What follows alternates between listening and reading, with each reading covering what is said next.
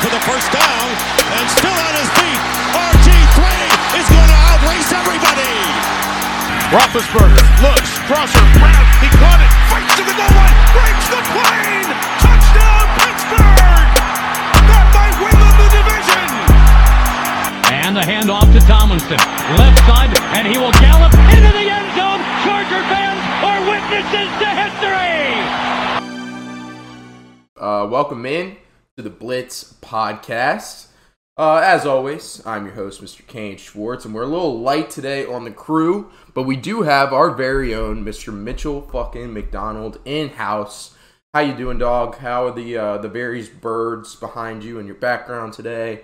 We haven't really talked about those birds before because you this is like a routine thing for you now. Yeah, this is just podcast central for me. This is where we did the uh, live show at, and it just has much better Wi-Fi than my house. So I just come to my sister's house instead of using my own crappy Wi-Fi that wouldn't support Skype when we tried. so it, it's just become my home base. I'm yeah. doing pretty well. I just finished up a workshop for PP school, Hell and yeah. uh, unfortunately, if you guys can hear a little bit of a lisp, I. Uh, yeah. Chipped my tooth last night. I did it a few years ago, and they put a cap on it.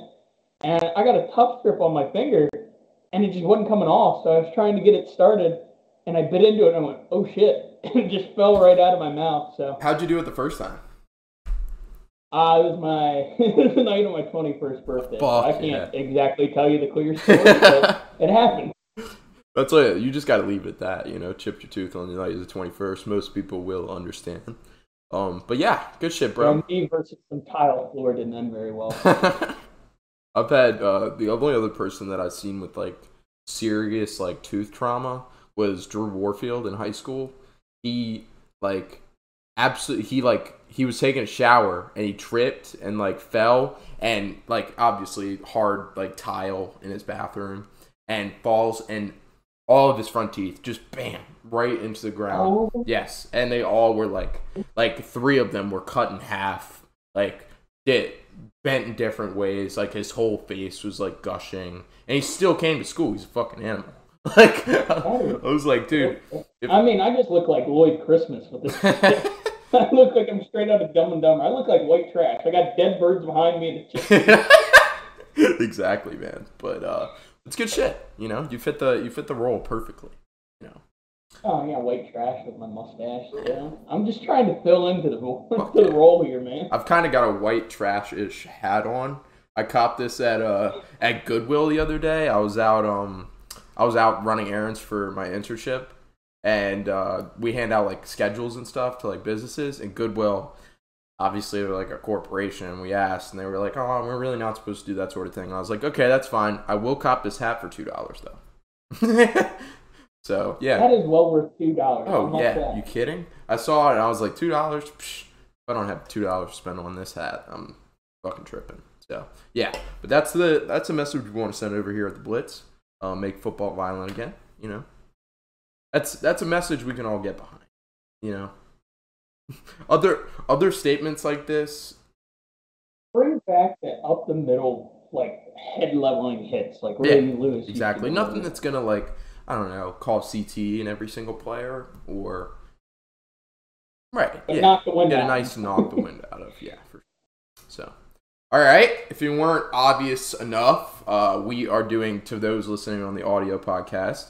Um, well, you probably know for the title, but we are doing the NFC North today, and that is our first time diving in the NFC since last year, as far as uh, off-season recaps go. So excited to get started on the NFC, a whole new conference. Definitely not as exciting as the AFC. Uh, we talked about it a ton. Yeah. How there was an exodus from the NFC to the AFC this past offseason. Um, guys like Davante Adams, um, he just comes off the rip like right off the head. Uh, Russell Wilson, you know, etc. But anyway, AFC is stacked. NFC North definitely not as stacked anymore. And to be honest, I don't know if you agree with this, but I think that the sole reason that Tom Brady came back was because he was like, "Are you like, are you kidding?" Like he looked at the NFC and he was like, "Oh my god, bro! Like I could do this shit standing on my head. Like yeah. I could make it to another division championship like without blinking an eye. Don't you think that that was like incorporated in the decision a little bit? I mean, yeah, but I also think at the same time he wasn't ready to retire, and someone just leaked it, and you're like, all right, whatever. I guess I got to retire for like a month Yeah. or two. Yeah, true. But he's got himself set up on a really nice TV deal now. so I don't know why you wouldn't leave football to go do that. Five hundred million dollars, I, mean, that hundreds of millions of dollars will be waiting for him waiting for him, like a lifetime contract. There's not even like it's. They basically just said, "Hey, we're gonna give you five hundred million dollars," and that's that. They threw a fat stack of cash on the table, just like the Browns did Exactly. with Watson, and said, "Here you go, take it whenever you start Exactly. here." So, all right. Let's dive into the NFC North. And the first team that we got on the slate is the Green Bay Packers. So, on the addition side, they bring in wide receiver Christian Watson to replace Davante Adams. Um, I don't know if you could call it that, but you could definitely call it bringing in another receiver after the receiver room is now depleted with the loss of guys like MVS and Davante Adams kind of stinks. So they bring in Christian Watson in the second round of the draft, and um, Aaron mentioned it actually on draft night on the Pat McAfee show. He was like, you know, Green Bay's had pretty good success with second round wide receivers. I mean, Davante was a second rounder. Uh, Jordy Nelson was a second rounder. Um, Randall Cobb, I'm pretty sure, was a second or third rounder. So they those guys tend to pan out in Green Bay under Aaron Rodgers. But yeah, so wide receiver Christian Watson comes out of uh, North Dakota State, right? Yep, small small town guy. Uh, but then also they They Oh, had yeah. a really good draft too. We didn't mention them all, but Oh yeah, for sure. And this is just these were their top three picks right here. Um, Christian Watson came in the second round, but probably the most notable. But to to a surprise to a lot of people, in the first two picks in, that they had in the first round, they took defensive tackle uh, Devonte Wyatt. Um, but first they took linebacker Quay Walker. Um, both Georgia guys, right? Yeah, Yeah, I mean, there's an obvious game plan there. Their defense was wrecking Yeah, everybody. fuck Why yeah. you load up on the Georgia Bulldogs, but um, I'll just lead off the bat before we get into the uh, departures because basically all they did was add via the draft. So, what'd you think of the draft? Obviously, you were just saying some good things. Elaborate on that. I mean, I let Quay Walker was probably the only pick I did not like because he was such a reach. They, granted, there- was a lot of talk about him sneaking into the first. They might not have had him at the second pick for Wyatt, but it was a great draft. They even approached the offensive line, which is a bit of an issue for them because they don't know what's going to happen. Sean Rhyan was a guy I was a little concerned about. He's kind of like one of those flex tackles. You can move him in at guard or on right tackle or left tackle. But with Bakhtiari and Elgton Jenkins, Elgton's probably going to leave soon. You need that next guy up. And I think Rhyan can prosper because they just find a way to bring in tackles and make them good. And then you have yet another deep threat guy in Romeo Doubs. It's a nice addition. They needed bodies at receiver. So pretty much anything you're throwing out there is going to work at that point. And then they might have got one of the bigger steals in Kingsley Enagbare because he's pretty much a pure pass rusher, not great against the run D, but you need bodies. They have good pass rushing and bringing another rotational guy to keep them all fresh. This defense is probably as stacked as Aaron Rodgers has ever had. Probably, I would say, better than the one Wow. the Super Okay, Bowl. run. so at one point he did have Jay Peppers, uh, Clay Matthews, AJ Hawk, BJ Raji. Like that was that. was- Those were some dogs. But I mean, if you want to, I don't know if we can put them into that category yet. But if you're saying that they have the potential, fuck yeah, I'm with that. You know, I'm with that. And Aaron, Aaron's got to be pretty happy about that too. I mean, we're always talking about how oh he wants his wide receiver, like get him, like they haven't drafted a wide receiver in the first round since when?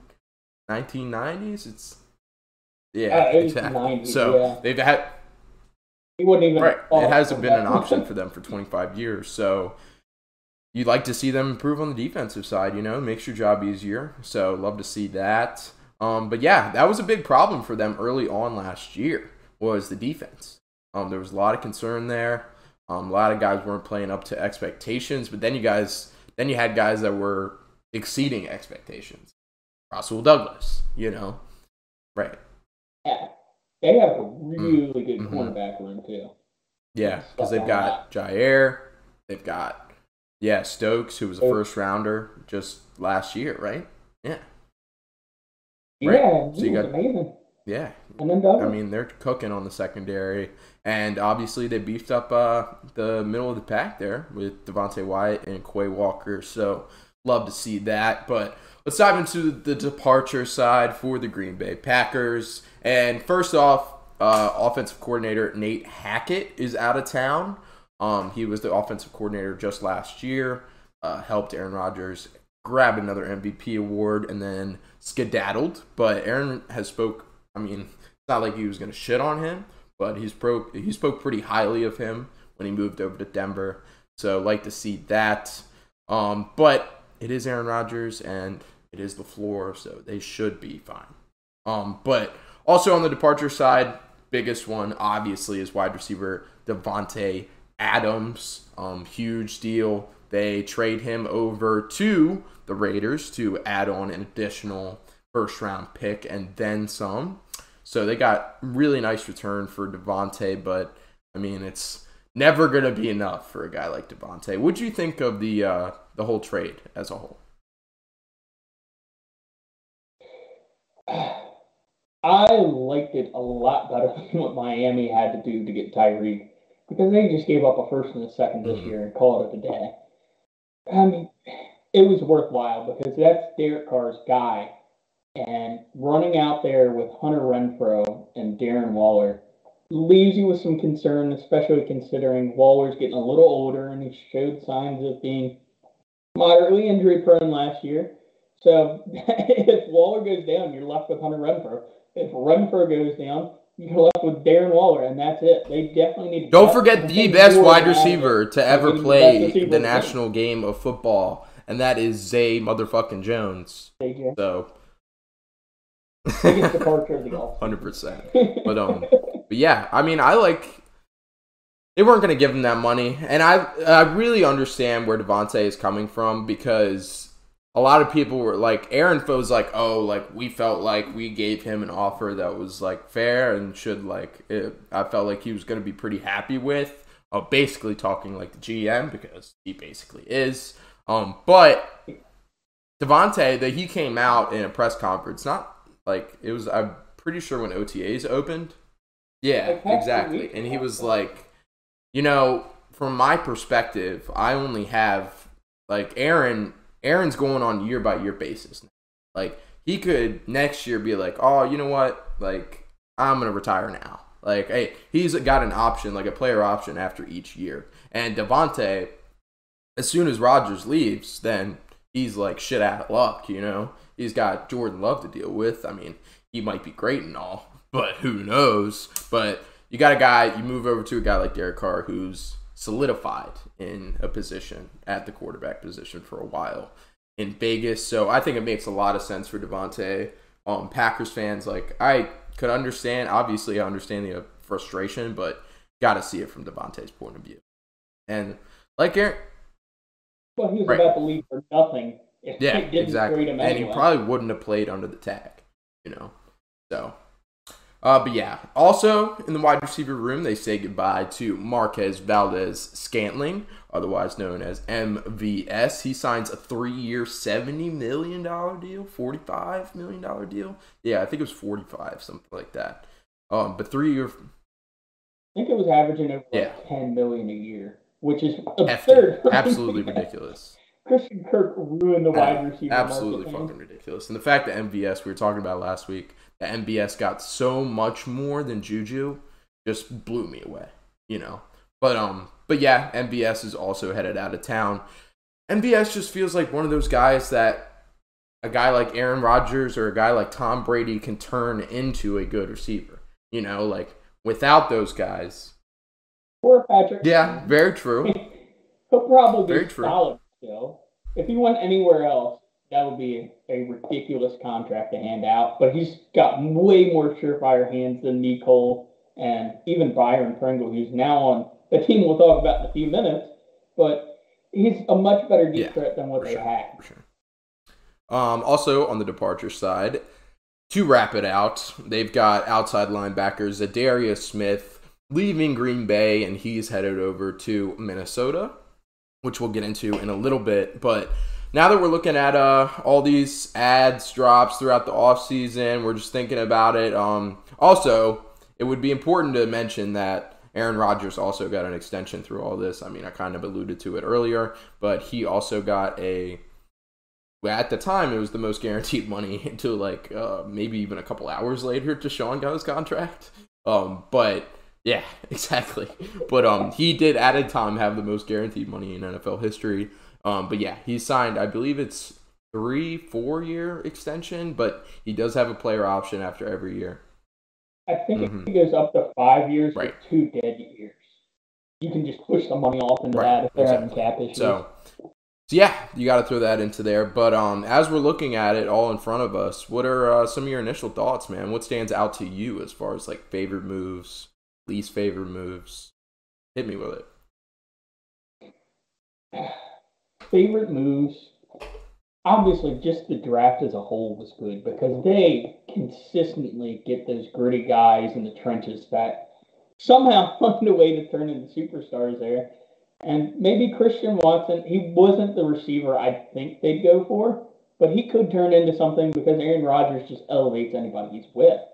But at the same time, you can live with the Davante Adams one if they don't have the worst receiving core. Well, second worst next to probably Chicago receiving core in the NFL. And Za'Darius definitely hurts, but drafting Kingsley might be enough to kind of mask that. But they have a pretty good rotation going on in Green Bay, so I'm not that worried about the pass rushing situation. But overall, favorite move I kind of like the offensive line moves they got in Sean Rhyan and Zach Tom. They're two guys that I thought had the potential to be really quality offensive linemen in the NFL, and they just landed in the perfect scenario because Green Bay just pumps them out Yeah. like it's nothing, man. I do have one of our uh, hypotheticals from last Sweet. week, but would yeah. you rather? It's gonna be a gonna be a friend of the podcast, Mr. Oh, AJ Dillon, your man. The boss, oh. 2.0. All right. so, would you rather take AJ Dillon or Kareem Hunt? Kareem Hunt. Okay, so the, the passing value that Kareem Um, Hunt offers over AJ Dillon, but AJ Dillon is can catch passes, like, and he's He can. yeah, He's exactly. He's pretty halfway decent at it. It's just Aaron Jones Right, better. Exactly. didn't get the one. Um, but go ahead. Next one, AJ Dillon versus Josh Jacobs. I might go going Dillon Dillon all too because Especially with the injury. oh yeah, for sure. And Josh Jacobs was kind of supposed to be that bulldozer kind of guy that AJ Dillon. I mean, he's a little quicker on, like he's definitely quicker on his feet for sure. But he was supposed to be that physical kind of running back that AJ Dillon is now. And um, Josh Jacobs, he's running into injuries left and right, and it's not easy stuff to get over. Like turf toe, like that can it. Right, exactly. That sticks with you throughout the season, you know. So it's like lingering, and there was some other lingering shit that Josh Jacobs ended up with, but He's always got Right. something. But obviously, yeah, go ahead. And then I got two more. J.K. Dobbins, and then out of spite, Najee Harris. Just because Jaden's not on. Okay. So what was the first one? Okay, J.K. Dobbins. Dude, you can't-. You can't put J.K. Dobbins over anybody right now, bro. He hasn't played an NFL season yet. Like, come on now. Like I, people are He played two years ago, but he didn't really Right, get exactly. that much workload. I like J.K. and his receiving game's probably just a notch above him, but I'm still sticking with Dillon because he. Dude, Dillon. Uh, all right, quotable moment here, possibly. I think AJ Dillon, the running back class is really like, as far as fantasy goes, pretty weak as far as like what it's been in the past. Like mostly the case has been like, hey, okay, you definitely go running back in the first, and then you figure out the rest of your draft. But this year, I don't think that's the case. Like I think you're going wide. wide receiver in the first round. You're thinking about I don't know. The running backs look deep this year. Last year, you were like scraping for like eight to ten guys. they have. Well, that's yeah, that's my point. everything, Like you on, could get in. I think AJ Dillon has the potential. Well, I think all right. Here's my hot take for sure. I think he will have a better fantasy output this year than uh, Aaron Jones, and I think I think AJ Ooh. Dillon will be a top ten fantasy running back when it's all said and done at the end of the year. I'm not willing to put him above Aaron Jones because Aaron Jones could likely be their leading Ooh, receiver true. this year because who else is he going to to? But I definitely see him getting more of a bulk of the run. Yeah, hundred percent. And we like towards the end of the year, AJ Dillon looked absolutely phenomenal. Like, and I was gonna say Javonte Williams s because I don't want to say Derrick Henry, even though they came like Javonte and AJ Dillon basically came in together. So, um, but yeah, I like he's a bulldozer, man. I was it like those third down, like to drain the clock at the end of the game. AJ Dillon is a dog, you know. So, but yeah. Oh He's yeah, gonna get for his sure, yard. for sure. How long? So they signed Aaron Jones to a three-year deal, and then AJ Dillon's Was it four? I thought it was four for like 70 or something Yeah. ridiculous for running back. Mhm. Making And lot. I know, I think you might be like, I think you might be onto something saying that he's the number one passing option because I remember last year at times getting extremely angry because I was like, I can go out there and fucking dish it off to Aaron Jones every like every single play. Like I was like, I could do that. Like uh, this guy Aaron Rodgers is a fucking fraud. Like eh, I forget what game it was, but he, I mean, he had what, like a 60 or 70 yard catch in Yeah. that NFC championship game? Or yeah. He was just game? fucking like I pumping it to, and I feel like we'll see a lot of that this year. But I also think AJ Dillon between the tackles, he's going to be a dog this year. So I'm excited for that. But all right, let's uh let's move on to some finishing thoughts for the Green Bay Packers. Um, so what are we thinking as our uh, overall offseason grade? I'll go ahead and go first, and like what they got from Davante. I love it. Davante is a better wide receiver than Tyreek Hill. Um, so it should have warranted more return. But you all, you say goodbye to MVS. He's whatever. Like he's just one of those guys that Aaron Rodgers makes better. I'll go ahead and give it a a B because I feel like they're starting to set themselves up pretty nice for the future now. But this is also like a win now team pretty much because So now mode. right Yeah, he's Exactly. He's 40. He's right you could just much dip out after this year. And the big thing with the Packers also, what why didn't they bring in a veteran wide receiver? Like guys like OBJ, Julio, Julio makes the there. most sense. I, Odell. I am, I am not confident Wow. Odell even playing this year. It was the same ACL, and Yeah. he did it in February. The timeline's usually like nine to twelve months, but that's just it's your first ACL tear. He's coming off the same exact one. Didn't even finish the full season Jeez. on it. Well, that's why I guess everybody's so touchy. Obviously, why everybody's so touchy on OBJ. Do you think he gets signed at all? If he has some miraculous m- recovery, they might sign him when he can start like jogging and stuff, just so he can learn to play. Do you think he gets? Uh, do you think he gets a I think he just needs the whole year off because you, You think he gets a contract before? Uh, from a second ACL tear, back to back seasons on Right. the same knee. yeah, and I mean, you would know better than anybody. Do you think he gets uh, a contract before the season starts? Starts if somebody signs before the season starts. Yeah, kinda- fruity, They're, they're banking on old OBJ. I don't know if he'll be quite the same. He's gonna have to go through rehab back to back years on a OBJ loves the shit talk. He might not be as nimble and agile as what he was. He loves this kind of talk, though, man. He's he loves the he loves the comeback story. I mean, what he's done it like three times. I mean, Julio would be Julio would be Yes. beautiful in this situation. I'd love that. I've been taking him in best ball drafts where you keep him for the whole season, trying to get ahead of the curve before they sign him or something.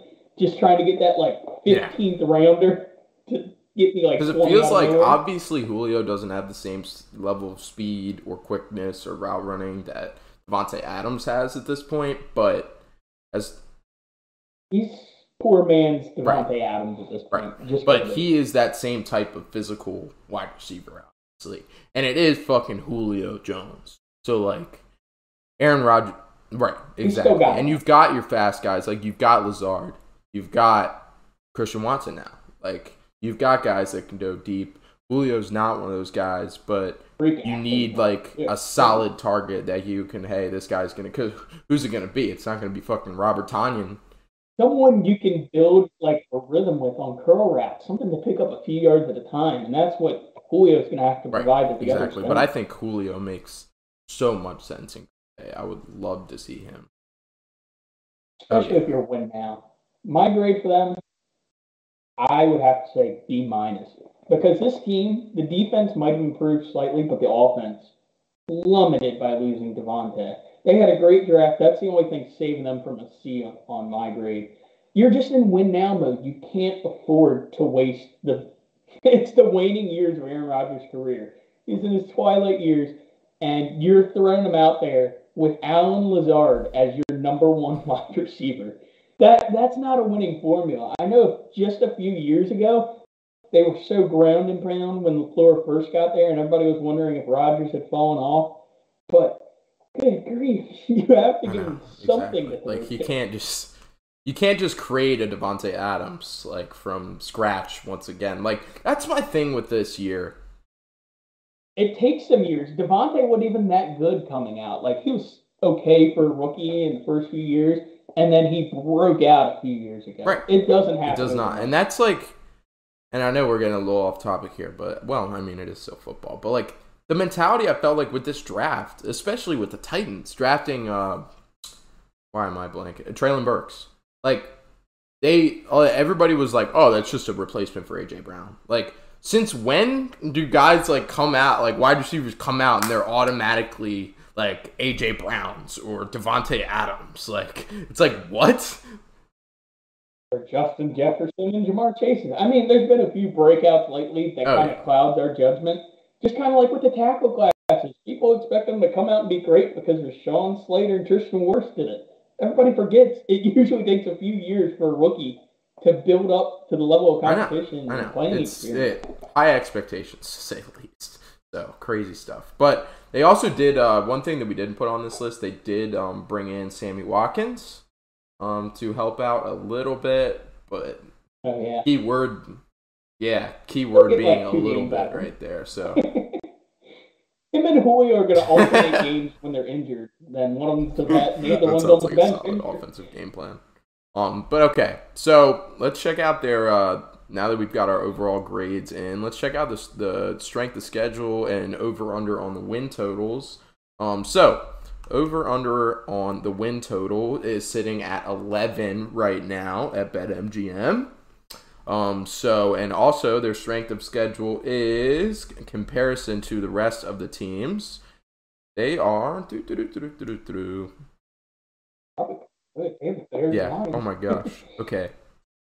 They have the 22nd easiest schedule in in or 22nd hardest schedule in the league. So, that is aka the 10th best easiest schedule in the league. So, gotta love that, you know, when you're playing guys like the Lions and the fucking Bears this Oh, year, yeah. which I put them last intentionally because we will be going through. They have five exactly. pretty much. So over under sitting at 11, and obviously I just said 10th easiest schedule in football according to strength of schedule. So what are you feeling over under on the win total? What you got? Oh, I'm pounding that over. I know the Vikings might give them some issues, and there's a few good teams in the NFC. They have to play the one seeds from last year. So there's going to be tough games in there. But this is still a really good football team. They can just ground and pound and win games with the Yeah. defense and running game at this point. I have no worries about them making it to a And then they got this guy. I don't know if you heard of him, Aaron Rodgers at quarterback. He's pretty good. Yeah, if your ground and pound game doesn't work, like like then you you should be in good shape. Yeah, he can make sure. some magic. for sure. But yeah, I'll go ahead and pound that over as well. I mean, how many you were mentioning it? How many teams in the NFC would you put ahead of the Green Bay Packers?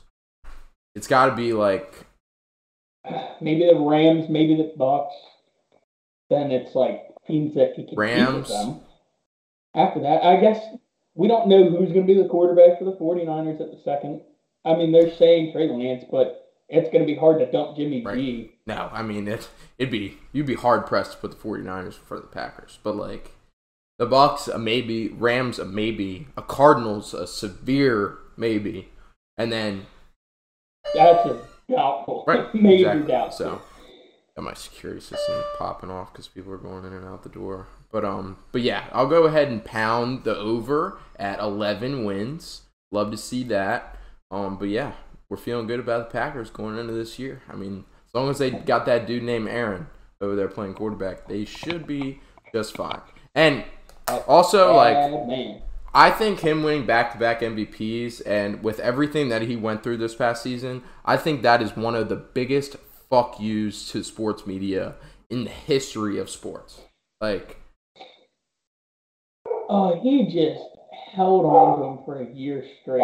Just kept him on the line and kept bringing up drama after drama. and now he just about it. exclusively appears on the Pat McAfee show, which pisses off like every media outlet. I love it, dude. I would, if I were in Aaron's position, Oh, you know, oh Schefter yeah, for sure, dude. I'm off the Schefter train. I'm full Rappaport now.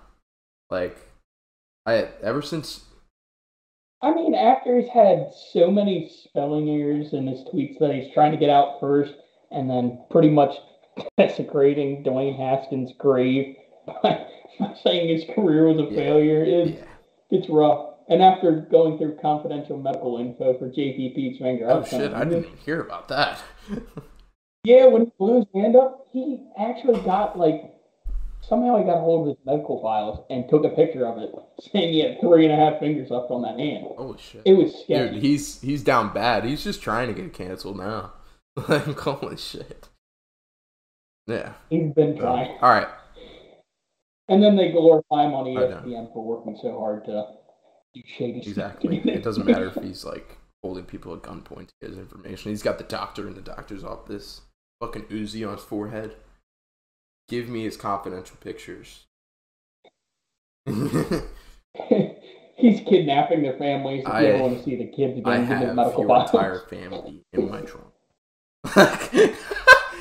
Give me all of your information. So, anyway, let's move on.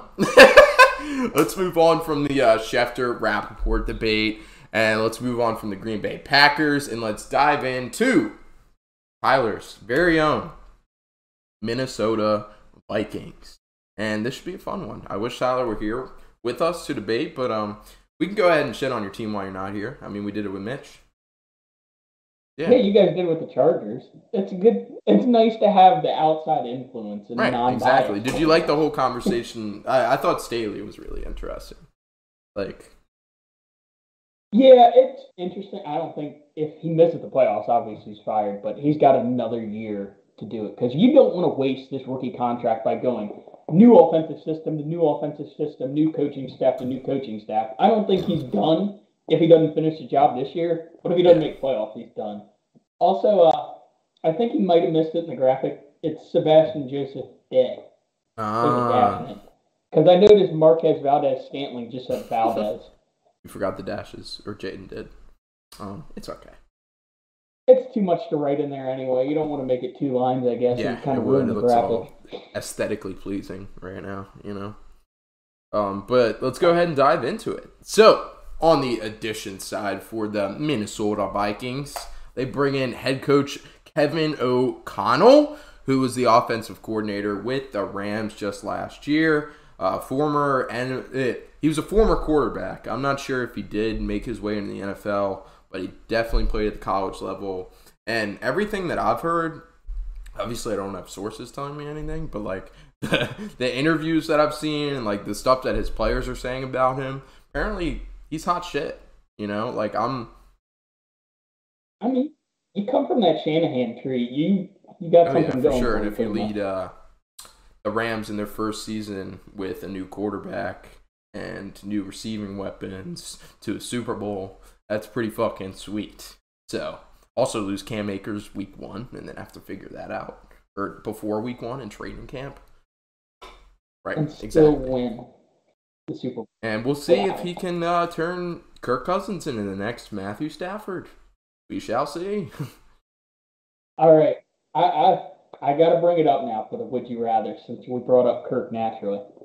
So would you rather Tyler threw this one out there, Kirk or Trevor Lawrence? Kirk or Trevor Lawrence? Gotta go Trey Law.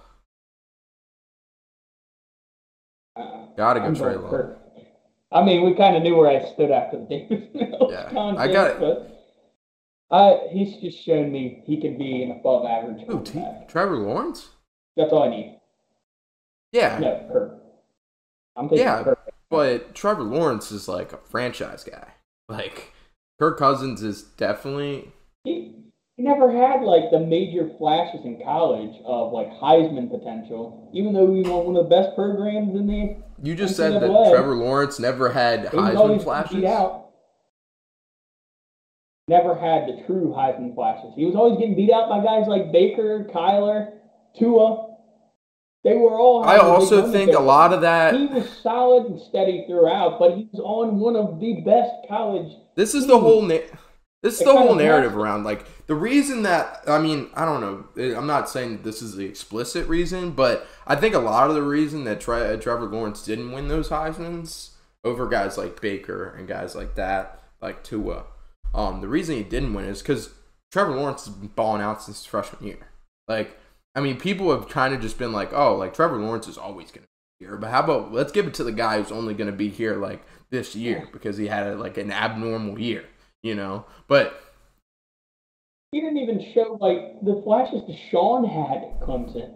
He looked like he was the real deal. I don't know why he wouldn't get more hype out of the draft. Maybe the rub and tug was kind of under the table talked about, pun intended on the under the table thing there. But uh, he stepped up to the number one seed of Alabama and just dragged that team on his back, made big play after big play, clutch play after clutch play. He kind of showed that superstardom.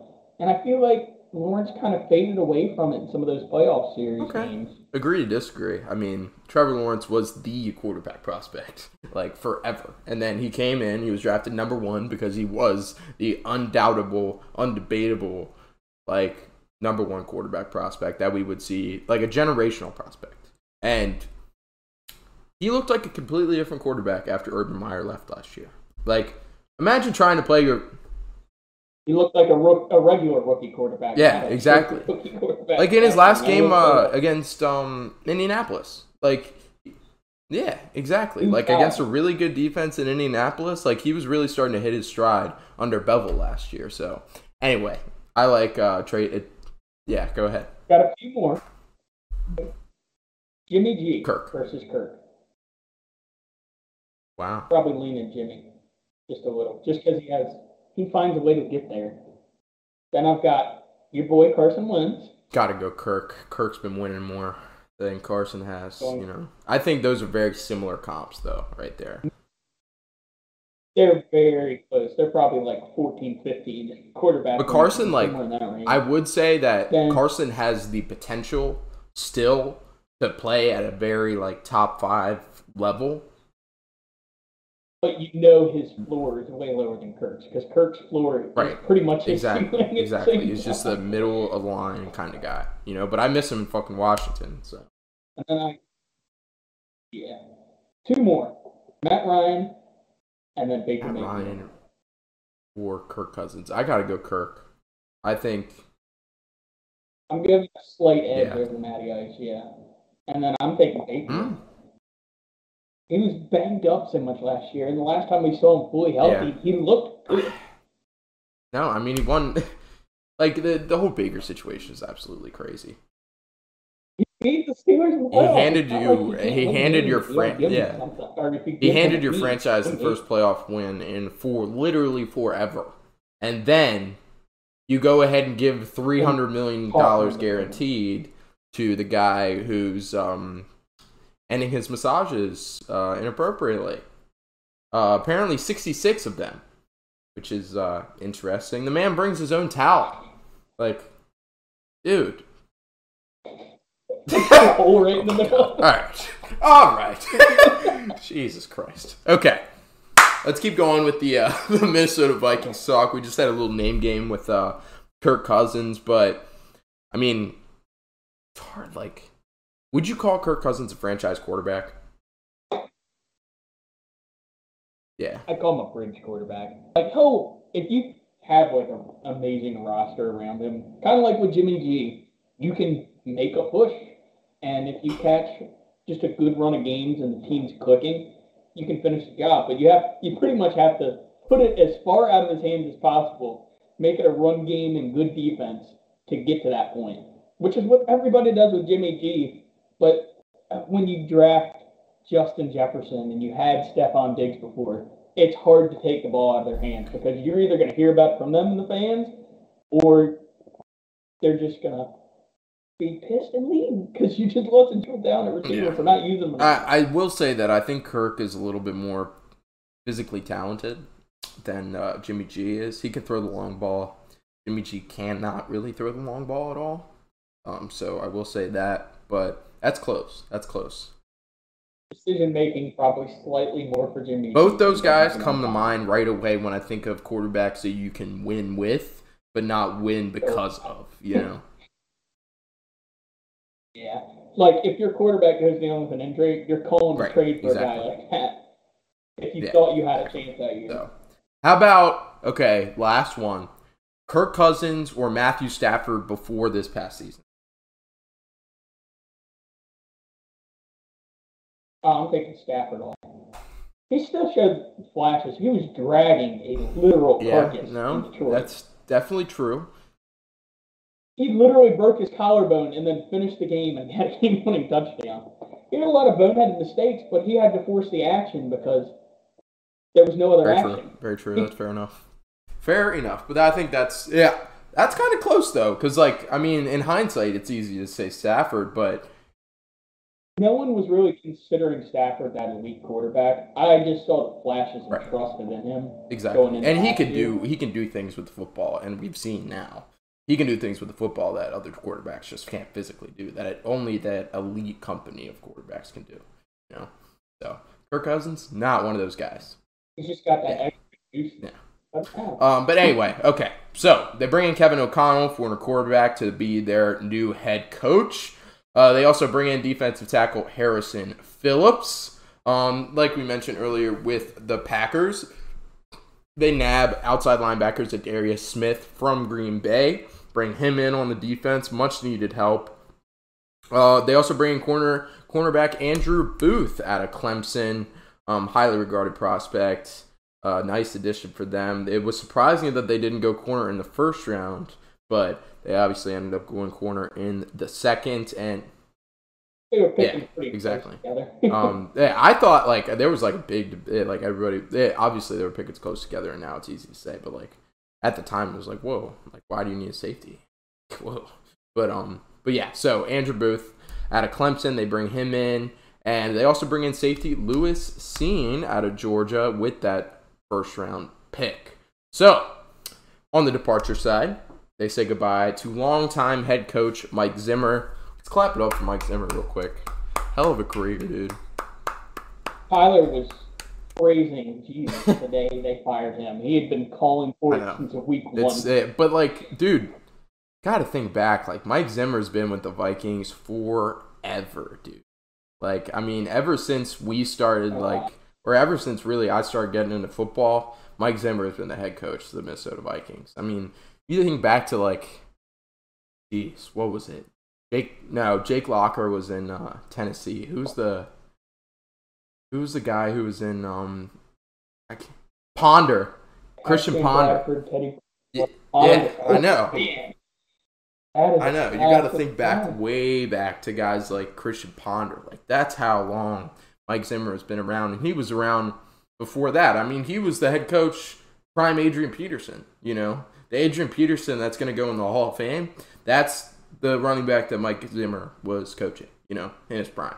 So let's clap it up for Mike Zimmer. You know, hell of a career, hell of a career. But he this He'll be a defensive this, uh, coordinator now. I'm, I'm, what's that quote from uh, SpongeBob? It's like, how many times have we got to teach you this lesson, old man? Like, how many? that was any team looking at the Yeah, Vikings. they exactly. How many times we gotta teach you this lesson, old man? Not an old man's league anymore, Zim. Sorry about it.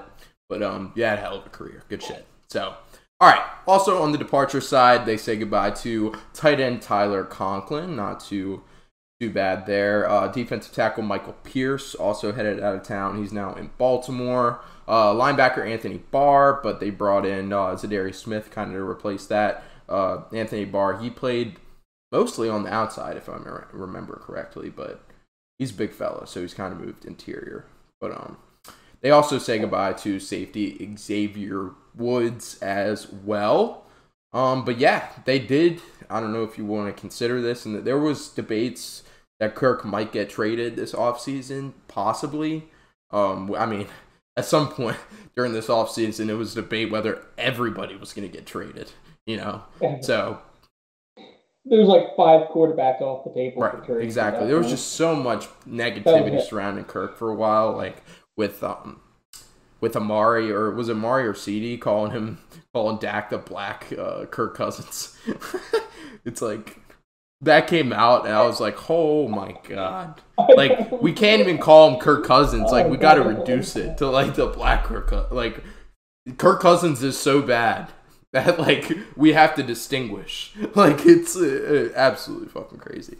But um, but yeah. So looking at this list, man, uh, what uh, what what pops out to you? You know, favorite moves, least favorite moves. I liked what they did in the draft. I just didn't like how they did it because, like I said, they made that trade with the Lions so they could get 32 and 34. They let them jump up to 12 Mhm. for like nothing. Granted, I, a first and very early second, pretty much a first at that point. But they jumped up 20 spots to get Jameson Williams, who could very easily torture them for years. That was a dumb trade. I really like Lewis Cine. I think he might end up being regarded higher than Kyle Hamilton just in coverage because I think the Ravens are going to need up front playing more linebacker and he's going to get shadowed as a safety. But I really like what they did overall. O'Connell should bring a little bit of juice that Zimmer didn't have. Zimmer had no idea what the hell clock management was in the NFL apparently. but uh, only move that I wasn't huge on might have been Andrew Booth. Like he has the upside there, but he's gone through two surgeries this offseason. One of them was just a core muscle thing for a hernia, but he it it's followed him his entire time through college. But he's definitely got the ceiling there to be a productive corner when they needed corner. At the uh, Yeah. at the end of the first round, when they took Cine, do you think they could have possibly taken a cornerback that you would have liked more than Andrew Booth? No, a lot of the top level talent was kind of already gone. Yeah, at that point, you're just fighting for the fifth year, and I think Lewis Cine you're going to want before you have to pay him out. I mean, Booth could be a solid starter, but I don't think he'd be the same value. Like, you're not saving as much money by using that fifth year on him as you would Right. for a guy like Right, exactly. And the argument that I'll make for the Vikings and in favor of trading down like that, I mean, at value, who are you going to get? Like, we knew that they needed to bolster the secondary. Outside of the guys like Singletary, Sauce, and Kyle Hamilton, you know, you weren't going to. There was a lot of solid guys, but not a lot of guys you're willing to throw out there against Right, exactly. So-. You were going to get mostly the same guy. Like, the same guys that, you- like, at the end of the first, that you could have gotten at 12 if you were looking to address your secondary unit. So I I liked the move, you know. I liked it for the value. Like you weren't gonna get any. It, it's just it was with a division rival. Like if it was blank slate, you tell me it was like they Yeah. traded with the Rams or something. I think it's just the situation. Okay. okay, not horrible. You get two really solid picks and then give up Right. a later pick. I think it's just like the situation, you know, like situationally based. Like like you said, off the top of your head, if like you say that right now this trade happens next year, it's like oh you're fucking crazy. But like looking at the draft board, they knew that they weren't interested really in any of those guys that were going to go that high. So you might as well trade back. I guess they could have made like a monster trio with Jameson, Thielen, and Justin Jefferson, but they they knew what they Yeah, needed to do. that would have been Bengals than that. 2.0 out there, you know. But Bengals have a better secondary, so. But yeah. Oh. All right. Uh, as far as moves that pop out to me, huge fan of Za'Darius Smith. Um, I've always been a big fan of Za'Darius Smith, uh, former Cat.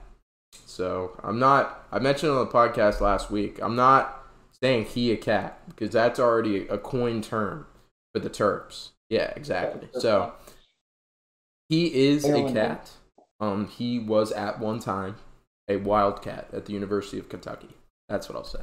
But um, yeah. But yeah. like they say goodbye. Jeez, I don't know how to keep going after that. All right, but um, but Anthony Barr like. Za'Darius Smith comes in to replace Anthony Barr's production, and Za'Darius Smith is a better football player now than Anthony Barr. It's not really close, you know. Za'Darius Smith is still playing at a Pro Bowl type level, an All Pro type level, and Anthony Barr has never really played at that level, unless er, I think he's made a few Pro Bowls. Like he's definitely a better tiered linebacker, but I don't think it's been like perennial Pro Bowl or like sign him to this ridiculous. I thought he was a first to keep him rounder out of UCLA. Like I always just thought he was like above average. Like, oh yeah, Him and Kendricks together kind of made up for right, each other. I feel like, when they were But playing. um, we bring in Za'Darius Smith now to complement Kendricks, right? So gotta love to see that. Gotta love to see that, and then Oh, you bolster the secondary. Love to see that. I mean, we talked a lot about um Andrew Booth coming into the process. You know, he's athletic, probably, arguably the most athletic corner outside of Derek Stingley that was in this draft. So I like that. Like, and I'm a huge fan of Cine too. Um, he was kind of like last this time last year, like he was being mocked like top ten pick, you know, but fell as the season went on. So nice value pick there. I don't know why. He had like one of the highest PFF grades for his position in college. Granted, they don't do every school; they just do like a few Power Fives, I think. Right. But Yeah. still ridiculous. Um, but yeah, I love to see that. And then I'm a huge fan of the Kevin O'Connell signing as far as head coach. Um, I think that's probably top five for me, top four even maybe from this past off, uh, hiring cycle. I would put Josh McDaniels, um, Josh McDaniels, Kevin O'Connell, uh, in no particular order. Mike McDaniel, yeah, Oh, okay. I thought you were Mike right off the bat. Josh McDaniels, Kevin O'Connell. And then who am I? Kind of other hires am I forgetting? No, Lovie Smith, No. Todd Bowles, like I th- I feel like those three are like, uh, Dennis Allen promotion. There's a lot of Yeah. hiring. and I think all, Of, yeah, Daboll, yeah, Uh, Daboll. for sure, about Daboll. It, probably you could put him above O'Connell, but um, it's close. It's close. I'm a huge fan of the O'Connell signing. Um, so looking at all this right here, what are we uh, what are we thinking as far as an offseason grade, man? I'll throw it to you. I'm leaning towards. I'm gonna go B plus. I don't think it's quite an A because they didn't have that superstar splash, but I think it was good. They gained more than they lost for sure, and I they needed the fresh blood at coach because Zimmer had just kind of flatlined. Everybody's figured him out, knows what he does, and they are starting to. Well, Harrison Smith not getting younger. I think Lewis Cine's supposed to step in, learn under him, and then become this next top five safety, learning under his tutelage. I, I think Booth could have been a better corner if they just stayed put, but then they wouldn't get Cine too. So I really like what they did this offseason. Smith should help make a splash in pass rush, him and Griffen. Griffen should if be he good. if he it. can manage and they should be able to not. Have his and I do not mean to make fun of mental health here, but if he can manage not to have a schizophrenic episode at his house, um, he will be a good football player this year. If he can manage not to like throw his gun around his house, like he should be okay. Yeah, keep his head on a swivel on tight and he'll be fine. you just tell people with schizophrenia, hey man, just keep your keep your head on tight. Keep your head on. Just make sure. Yeah. Take your medicine. Yeah. But um I'll go ahead and slap a B plus on this, man. I'm really feeling the Vikings this year. I love obviously new regime with Kevin O'Connell there. And you look at this team on paper and you've looked at this team on paper the past couple years, like if the Packers weren't in this division, they would be pretty much easily winning this division every. Season. And I think the only thing they're really missing is like offensive line, which is they're not bad. It's just not right, and you've got you've got Dalvin Cook in the backfield, top five running back in the league, if not top three. Then you've got Justin Jefferson, probably top three wide receiver in the NFL. Adam Thielen, obviously on the backside, but a lot of teams would really love to have Adam Thielen as their number two option. Then you got KJ Osborn coming up. He showed flashes last year. And then you've got like uh, you at I mean, Irv Smith's taking Right. over now tight end. Maybe he won't be the next OJ Howard. He'll actually materialize in the RJ Howard NFL. was such a huge fan for such a long time. Um, but yeah, like Uh, so was I. Man. So I think everybody was high on him, and then he just proceeded to let everybody down. But um, but yeah, I really feel like they're flipping a new page for the Vikings. I think. Oh, Jacob just hit us with his annual "Go Ravens" comment. Thank you very much. Thank you very much. You missed that episode. Just kidding. You were on the Ravens episode, but uh, that episode was a little while back. But um, we might just have to run a solo Ravens episode just for just for uh, Jacob. Yeah, exactly. I mean, he's a loyal commenter, so gotta respect that. Invite him on. But yeah, I love what the Vikings did. I really feel like they're turning a new page. They bolster that secondary that's been much need, and they did bring back Patrick Peterson, right? So he'll be able to coach those guys. Yeah, I think he, I'm pretty sure he got a Yeah, one. so he'll be able to coach like those that. guys up. I really like that. Um, so, but yeah, good shit for the Viking side. So let's dive into. Uh, let me look at the over under on the win totals. So we have over under is set at nine wins. And as far as strength of schedule goes, they have the 20th hardest schedule in the league. So, AKA the 12th easiest schedule in the league. So, what are you thinking, man? Do you think they go over nine wins, under nine wins? What we got? What we feeling? I think they can get 10 wins pretty easily. This 12th easiest schedule in the league. This team's stacking up pretty well. Kirk's been there. He's got ebbs and flows with everybody on this team by now. I don't think they beat the Packers in the division. I'm sorry, Tyler. I know you wanted us to say that. But I think they can definitely be a wild card team in this NFC and get to at least. Yeah, I totally agree. I mean, with I mean these past couple years, it felt like you could have picked the Vikings easily as one of those wild card teams. I mean, it was a, it was kind of a shock that they didn't make the playoffs this past year. I mean, they were expected to. So, but now that they've got that new regime in there, I really like it. And this is not the Green Bay Packers of last year. Davante Adams is not there anymore. They have gotten a little, they have gotten better on the defensive side, but those guys are rookies. You know, you're gonna have to uh, coach them up. Going to struggle to start the year, and the Vikings have an elite offense. You know, I mean, they have. We're talking about the Bengals all the time and how electric their offense is. I mean, this is probably pretty much on par for the Bengals. They're just a little bit be- need a little bit better quarterback play, and then they'd Right, be on right, par exactly. them. But think. Kirk can play really well at times. So yeah, I like the over, and I do like them as a sneaky. Not even sneaky. They should make the wild card, or it's a disappointment for sure. Yeah. Nothing sneaky about it. This team's been present for years. I think the coaching Yeah. is just kind of holding back. As Tyler would definitely agree when he, he hears this. Yeah, I think he's listening to it right now. He's texting. Um, but I do have to take a piss. Like my life depends on it. So I'm gonna throw us to the uh, "We'll be back" screen, and we'll be back momentarily. You know, that's what we have it for. So I could take a mad piss break in the middle of the podcast. So I, I'll take it. I can bridge us into the next one. I, I mean, you can if you want. Up to you, man.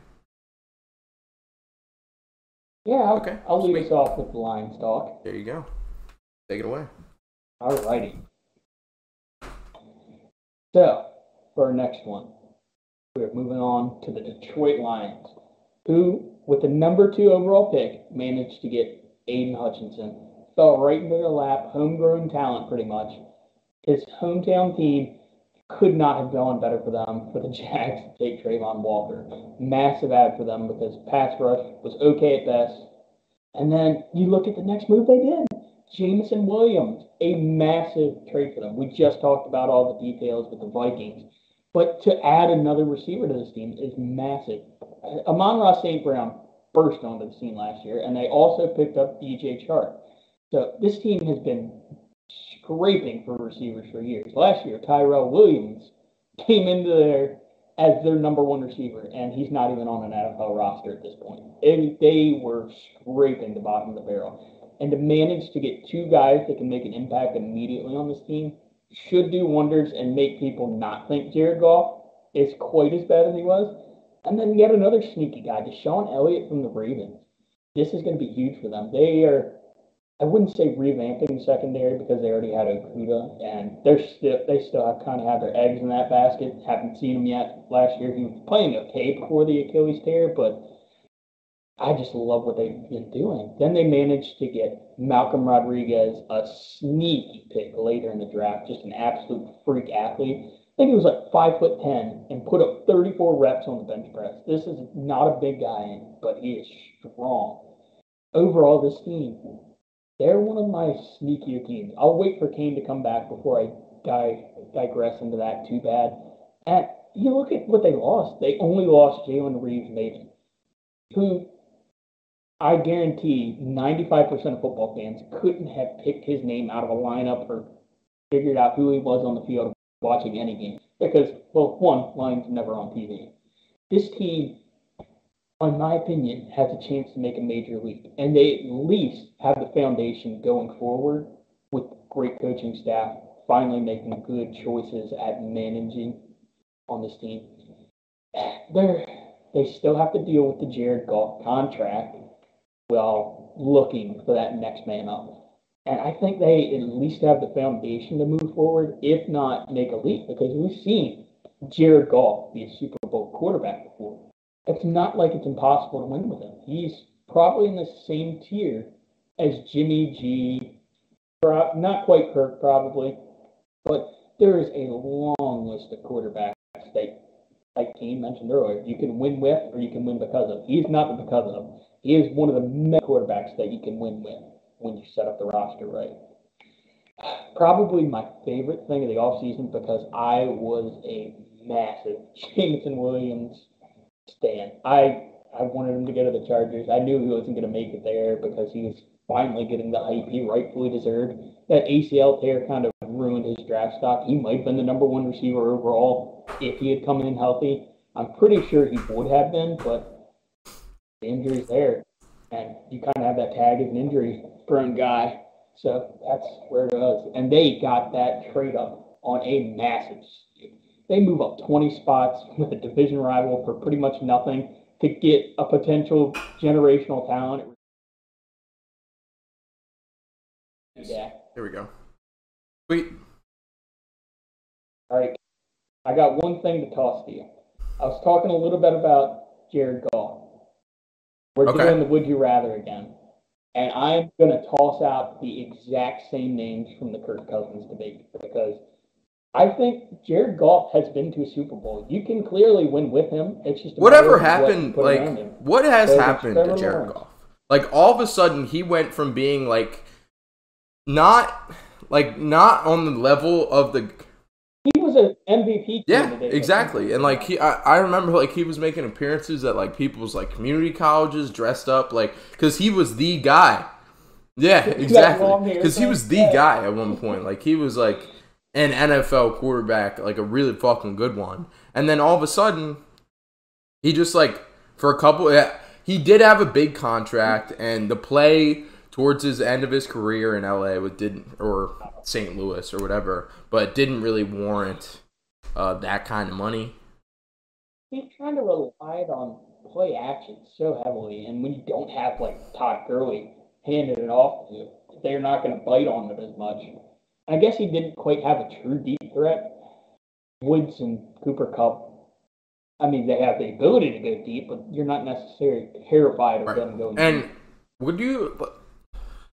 Yeah, especially not with. And we think. I mean, it's got to be some like, and his decision making too towards the end.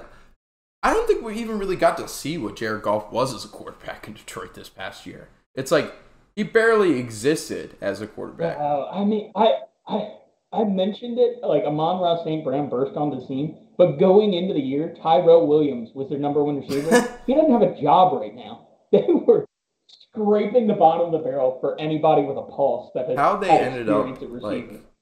I just yeah St. Brown though that was a nice find for them. Like I think Amon Ra St. Brown where projections for this year as far as fantasy goes. Amon uh, Amon Ra. You got any bold predictions that are out there? I mean, I'm a dynasty owner of him, so I obviously love him, but I think he's going to get overdrafted still. He, he'll probably range around like the 12 to 15 points per game with a couple of outbursts, kind of like last year. He's going to get his catches. He can easily be a 5 for 80 guy, like get you that steady 13 in a full point PPR league, but I don't think he's going to have the explosions just because. But the weapons are start. Yeah, go ahead. maybe like one burst out. But uh, if Jameson's there and then Chark's there as well, you got to worry about mouths to feed. But Amon Ra St. Brown is definitely going to be their safety net receiving option. I don't think there's any. And then you got Hawk there too, that. who now should. I mean, he should be starting to come into his full own. You know, like tight ends. Obviously, they're going to Yeah. take a few years to figure out how to block and catch passes in the same in the same role. You know, First year so but I was just looking at uh, Jared Goff's PFF ranking from last year. Here are the only quarterbacks that finished below him. He finished 31. Uh, Trevor Lawrence, Taylor Heinicke, Zach Wilson, Davis Mills, Sam Darnold, Ben Roethlisberger. Guys ahead of them, notable guys ahead of him: Baker Mayfield, Justin Fields, Trevor Siemian, Tyler Huntley, Andy Dalton, Tua. I mean, Tua's not. Then you started to get guys like Daniel Jones. Daniel Jones sits at 21 on the PFF from last year. Jared Goff sits at 31. That's how much of a difference between like Oh. literally Jared Goff didn't exist last year. Like you can't convince me that. But this year, like we haven't. That is not a statement that they have said in Detroit in a very long time. Is what you just said. Like Yeah, it's they've got maybe too many mouths to feed. like, but that's an extremely good thing. You know, that's an extremely good problem for Detroit to have. And They have a great O line. They have a great running game. Jared Goff realistically shouldn't be anywhere near No. as bad as he was last year. absolutely not. But Absolutely he's not. Jared Goff. He has Never no excuse. Like he should be able to lead this team to. There should be a hundred, a thousand yard wide receiver on this team, a hundred percent. You know, so All right. So quarterback debate on the would you rather. Trevor Lawrence versus Jared Goff. Trevor Lawrence. Yeah, even I have the table on that. Jimmy G versus Jared Goff. Jimmy G. Borderline same thing. Both have gone. Gotta to go Jimmy Bowls. G. I think Give you about the same like, time. I think his Jimmy G's Right. contract. but Jared. Goff does not have a friendly contract right now. better. Yeah, that's Right. why I'm saying Jimmy G because it's Yeah. slightly less than. then we got Carson Wentz. Carson. I think there's a debate to be had there, but I'm giving Carson the edge just because Probably a little biased, but I'm not giving Matt Ryan. thought. I'm putting Carson ahead of Jared Goff. Uh, Matt Ryan or Jared Goff? I think that's close, man. I think that's when you start to get close. I I think Jared Goff will have the better year, but I'd rather have Just the Ryan trust that I can place in a guy like Matt That's Ryan versus the trust that I can place in a guy like Jared Goff. Even though he's been one of the like worst crunch time Mm. quarterbacks over the past few years. And then Baker Mayfield. Yeah, I've Baker. like I'm totally on the Baker thought train with you. I'll throw in Danny Dimes just because I'm gonna throw in Danny Dimes just because you mentioned him being that much higher. And I'm Yeah, gonna take Jared I'm gonna Goff. go Jared I don't Goff, too. Danny Dimes at all. He's got arm talent, he just Let me look at. I'm well. curious at how old Jared Goff is and how many years he has left on his deal. I'm gonna look at that up. He's gotta be got drafted in like 2015. How many how many years do you do you think Jared Goff is the quarterback for game the majority of Jameson Williams' career? Hell no. I, I was talking about it before. I said they have the foundation to keep shopping for this new quarterback and then just plug him in, and he should be instantly successful because they have all the pieces they need. You got to imagine they're going to be looking in the draft for this because you can't afford to pay another guy because this offensive line's going to run out, your weapons going to run out. You have to re-sign these guys, and they're going to have that rookie window for quarterbacks. I, they have to. So this is that. so Jared Goff is signed a four-year, 134 million dollar contract with the Rams, um, but then he got traded two years into that deal to the Lions, uh, just last year, obviously in the Matthew Stafford trade. Um, he has this year, and once he plays out this year, there's a potential out, but then there's uh, two more years after that potential. So they have to make a decision after this coming season whether or not they think he's the guy. So do you think Jared Goff is the guy after this year?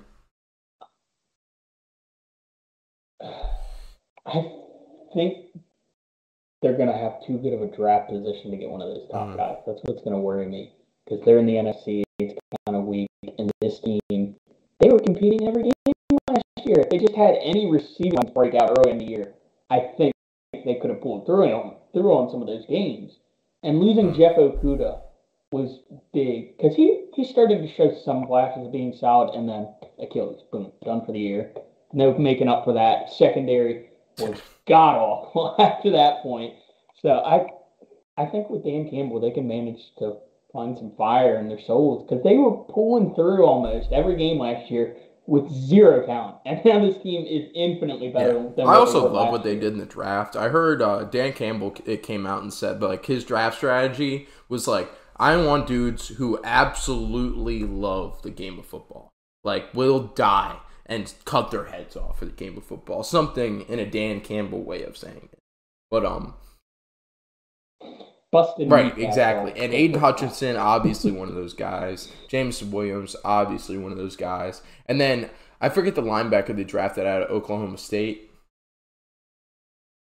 Malcolm Rodriguez. I brought him up. That dude, he put up 34 reps reps on the bench. He's like a 5'10. monster.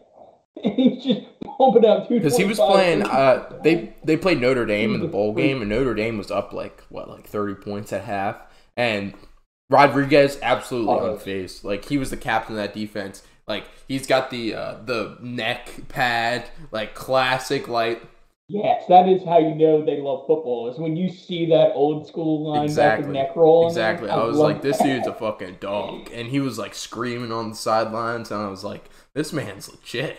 like he's ready to go. that is a Dan Right, and what do you know? They don't allow another point for the entire game, and they come back to win it. So crazy shit. But um, all right. Uh, did we go through the additions and departures for the Lions? Obviously, I did. I mean, the departures is pretty quick and Yes, pretty fact it irrelevant. He's fact not going to be Um, there. really quick. I want to ask you. So obviously, there was a lot of debate on whether uh, whether or not Hutchinson should have been the number one overall draft pick over a guy like Travon Walker. That was the thought process leading into the draft, and then those last couple weeks, Travon Walker shot up the board in Jacksonville Jaguar style. Um, but what like do you think Aidan Hutchinson is going to be a perennial type of player, like a franchise defining type of defensive player? I think he's going to be like a lesser version of the Bosa brothers. He's just a great technician, got a good motor when he plays, but I don't see him quite as elite as them. But I think he's going to be a star in the league. He's going to make Pro Bowls and stuff like that. He's a much safer pick than Travon Walker. Travon Walker, I wouldn't have minded. I I guess it's a good situation being across from Josh Allen, but I would want him next to a more proven edge rusher so he doesn't attract any double teams. And you can just send him in as that pure athlete and try to win. But uh, Hutch is, in my opinion, there's no way he doesn't outplay what Travon Walker's going to on Fair these enough, rookie fair contracts. And one more, obvi- the most interesting guy for both of us on this list, and you were looking to draft him uh, headed uh, over to LA, but Jameson Williams. So will Yeah. he be able to play like week one? Um, nine months. He got hurt January. He should be right around there. It depends on how cautious they're being because he is a rookie. You don't want to force him in. You want him to learn the playbook, kind of assimilate, build some chemistry with Goff. I'm not sold on week one just because it was January as opposed to like if he did it in October or even when John Metchie did it Mhm. like mid December. but he'll definitely be in there and playing at We- some point this um, season. Just don't, just temper your expectations at first because he's got a lot of Yeah, growing to do sure. in that offense. He'll be good down the road. Maybe like kind of like Amon Ra last year, where he comes on in his last. But you gotta weeks. love what the Lions are putting together, especially on offense right now. I mean, you got them. Yes, that offense. Yeah, one at exactly. And if you can, I mean, that's the goal. You know, you want to build your team uh, way all like the teams that go quarterback first and then try to build around the quarterback usually don't do that well. they back themselves into a wall because then you have to pay the quarterback and can't afford to keep the Right, guys exactly. Like you're going to see that situation unfold with guys like Zach Wilson, Justin Fields. Like these teams were not ready for a quarterback to like, and they started him right away, and it sucked. But um, but yeah, I mean, Detroit is preparing. Even Kyler Murray in Arizona, that is living proof right now because he is all but begging for a contract. He's acting like the toddler he is and sitting out until he gets his money. Little guy. What's oh my god, that we had so many Kyler jokes during last year, all just flooding back head. Yeah, It just it was so easy. especially with all the social media shit that he does now. But anyway, um, would you put Jameson Williams in the same if he had not gotten injured? And I mean, yeah, he would have been one. like one of one in the draft, He was still almost Like- number one receiver here. the first Yeah. wide receiver drafted or the first person drafted. First receiver, not number one overall. He he probably might have edged Yeah. him to the top five. So, are we- nasty. It was a one year sample size, but he was just beautiful. He was going against some of the best corners in college, and When you get cooking them. I mean, Sauce was okay against it, but they were just pounding up the gut. There was no need for Right. Jameson Williams. when you get on the field as an Alabama football player and everybody is clearly labeling you as the X factor in that offense, that's one hell of an accomplishment, my friend. Like, because, I mean, Alabama, the way it is, like, you go to Alabama so you can compete against the best players in the world and practice every day, your freshman, sophomore, junior year, you know, and then eventually you came up. Jameson was just dominating the whole receiver room, you know, and it wasn't really even close. Like you got Metchie, that was pretty close behind. But I mean Jameis Williams was Jameson Williams was that guy, you know. So would I want to ask you, like, would you put him in the same category as guys like Ja'Marr Chase, Justin Jefferson, like premier wide receiver prospects coming out? Like, would you those are the I would put them as like one A's and then the Jameson Williams of the world's one B's. They just he's got the explosion and everything. It's just something a little different because they're a little lankier. They can get the go up and get the ball a little better than a guy So, like Jameson. what do you think a good player comp? Like, I think he's better than a guy like Jaylen Waddle. I I'd put him just. Let's play a name game. Would you rather with Jameson Small, Williams? speedy receiver. That's a. I'd want to say just on body shape, kind of closer to Stefon Diggs, but a little thinner and leaner. But more realistic, maybe like a Brandin Cooks, like an earlier years Brandin Cooks. Yeah, Not no, now. that's. I mean, that's a pretty good comp. I'm trying to think of like. You think he'll end up with a career like AJ Green? Yeah, Hopefully not fall off. but I could see him as a perennial thousand yard receiver. that's good shit. Please. All right.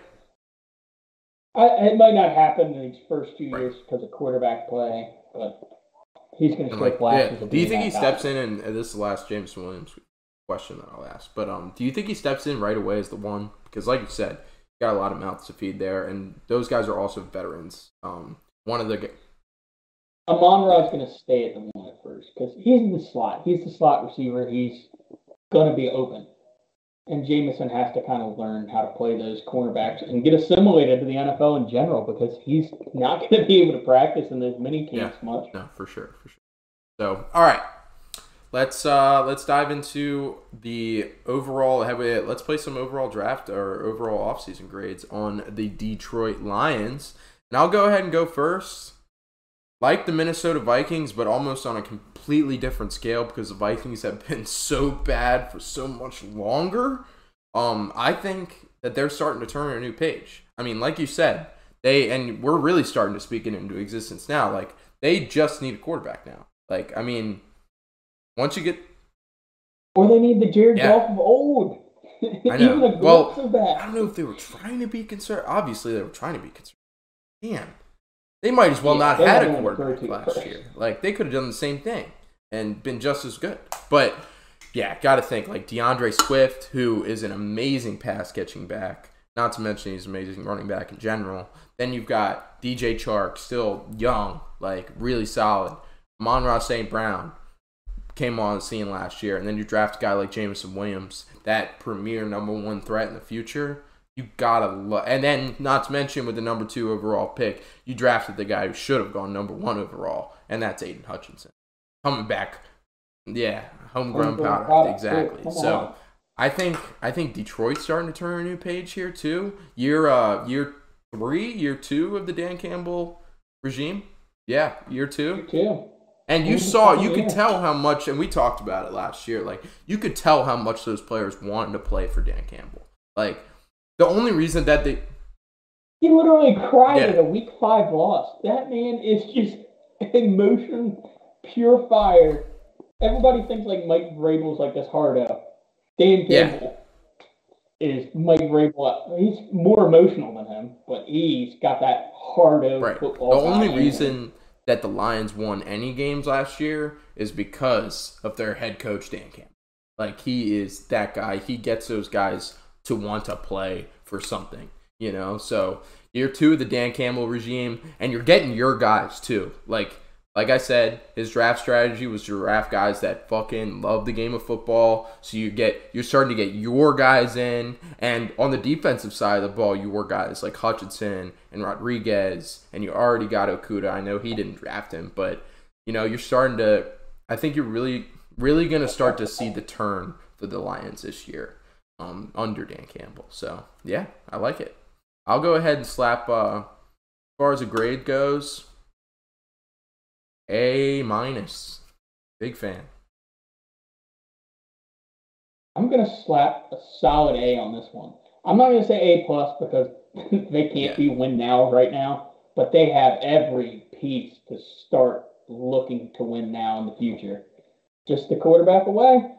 If they get any glimpse of Goff, this could be a surprising team. Like any glimpse of what he was under. Exactly. I'm excited. I'm excited to see what the Lions do because the last time they were good was when Megatron was in a Lions uniform, and that's been a very long time. So, all right. So the Yeah, still only one playoff win in franchise history, and they've been there since the start. well, the guys, guys like fucking. Barry Sanders played for this team at one point. Like, good lord, fucking how far they've fallen. But okay, well they haven't really fallen because they just always have been terrible. Right. Always been at the exactly. But um, okay. The over under is sitting at six and a half wins at MGM right now.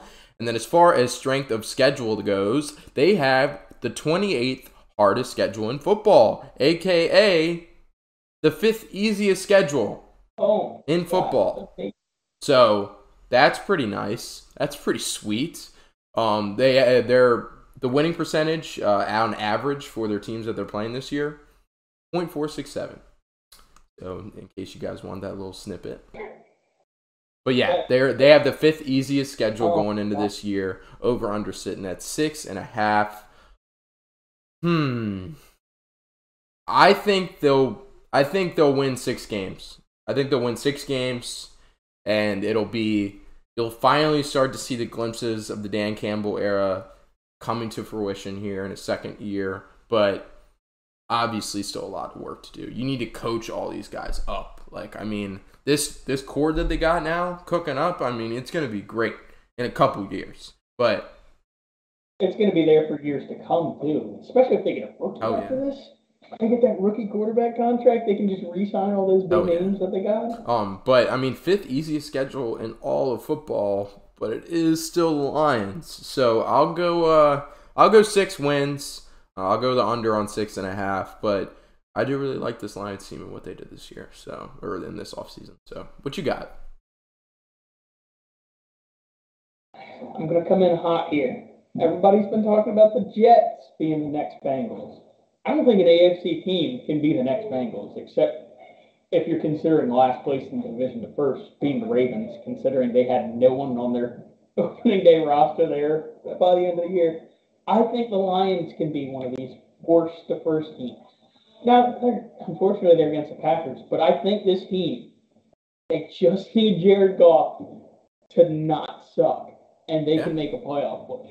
They are a really strong team. They can compete with the Vikings. They can at least split with them, if not put find some sort of fire under that Dan Campbell regime, and maybe even sweep them. They can manage to snag a game from the Packers, and I think there's no reason they should not sweep the Bears. And then, like you said, they're facing all the last place division finishers in the NFC. They should be able to win games. And I just think they're going to get over. I think they can get to that 9 10 win thing, maybe Wow. sneak into the wild card. I love this team. I love what they're doing. And then late Jameson Williams emerging, emerging onto the scene gives them that little push they Wow. need for the playoffs. I like that. I like that line of thinking. I think. I mean, you're starting to talk me into it, man. I mean, It's hard not to like Dan Campbell exactly. and this team. And everybody on this podcast loves Jameson Williams, so we're all going to have an affinity exactly. for that. But um, like Dan Campbell, he's going into year two of his regime. Kevin O'Connell, this is his first year. You know, so you can't necessarily judge Kevin O'Connell what he does based on the going to be some growing A hundred too in that percent. There is going to be growing pains there. And if the Vikings, I mean, they should have shown up to play last year, but they didn't. They're not. They have more likelihood of of not showing up to play this year than they did last year because of the new coach. So, I think the Lions. I mean, we we mentioned the Vikings. They should be taking the wild card spot. But if the Vikings don't come to play this year, if Kirk does not come to play this year, then the Lions are taking that wild card spot. So, yeah. Yeah. They have the better trenches, in my opinion, because Vikings don't have a good O line. And the defensive line, I mean, they're solid, but they leave you wanting more. Yeah, and they get to they get to build on uh, the, these are the beginnings. You know, that's the crazy part. Like they got the the right core. They just they just need to bring in the right guys to surround those guys. So it'll be fun to watch over these next couple years, but it'll take a couple years to get rolling. So, but yeah, sneaky wild card team for sure. I like that state of mind for the Lions this year, and I'm sure any Lions fans listening are absolutely ecstatic at hearing that. So, gotta hopefully we made some uh, Detroit fans um, happy today. So, all right, let's move on to the final team that we have on our NFC North teams, and that is the dismal Chicago Bears, dude. Holy shit. They had a terrible offseason. Um, I don't even have to read off the. I haven't even taken a look at the names, and I know that they Oh, we need to add Akiem Hicks to the departures, too. because he signed after the Hundred percent. made Yeah. Yeah. with the. Fucking crazy, dude. It's absolutely crazy. Like, off the top of my head, they easily had the worst offseason. Do you disagree? In the NFL. Yeah, in they- the NFL. they Like, didn't even approach the offense in a way they needed to. Yeah. This is horrible. You could not in the entire that. NFL. Like, I'm not just saying this division. Like, they had probably the worst offseason in the entire NFL. Can you think of other guys? Like, sure, maybe other teams didn't move, but. No. I mean, Jaden made us do, or I already finished my preseason power rankings for everything. For their offense, I put them at the worst, and for their defense, I put them at fourth worst. there was nothing I liked about them except Yeah. Justin Fields. I they did okay in the draft, I guess, but they didn't approach things to protect or give Justin Fields what he Exactly. needs We were go just talking about it with the Lions. Like they're setting themselves up. They're setting. They're building the pieces around the quarterback. Chicago took the other way, the other approach, and drafted their quarterback first. see if this quarterback is worth anything. Right. and Exactly. And then we'll figure it out. And then we'll hire a defensive-minded head coach to coach up this guy. It's like what?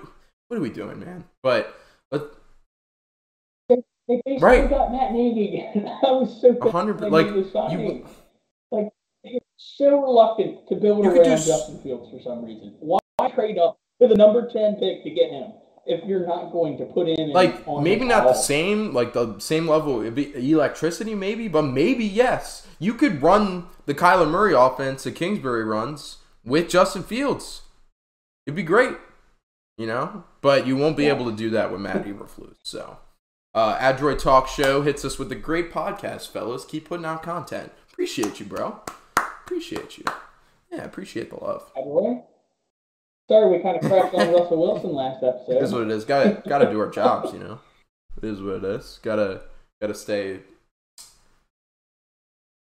It's a shame that I'm like the new Russ hater, and I was like the most positive one on him, and I wasn't on the podcast to like defend him at all. It just turned into a bashing right. Russell That's Wilson. right. I mean, we were about to hand him the uh, what was the award that we did at the end of the live show?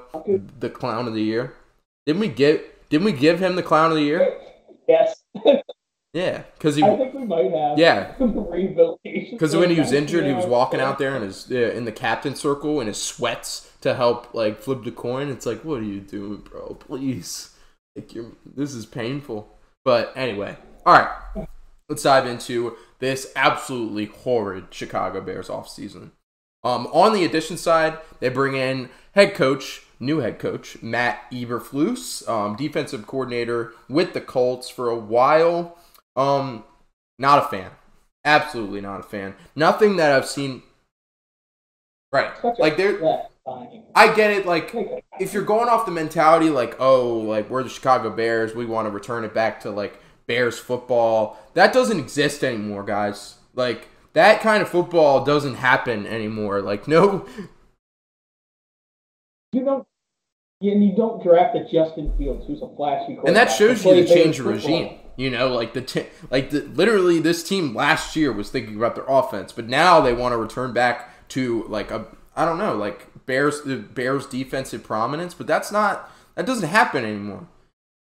But they lost Why wouldn't you just bring in Lovie Smith again if you were gonna do that? Like it doesn't it doesn't make any sense to me. You have a premier quarterback prospect sitting in your lap, waiting, begging to be developed, and I don't know, last year he doesn't throw to Allen Robinson at all because Matt Nagy is incompetent.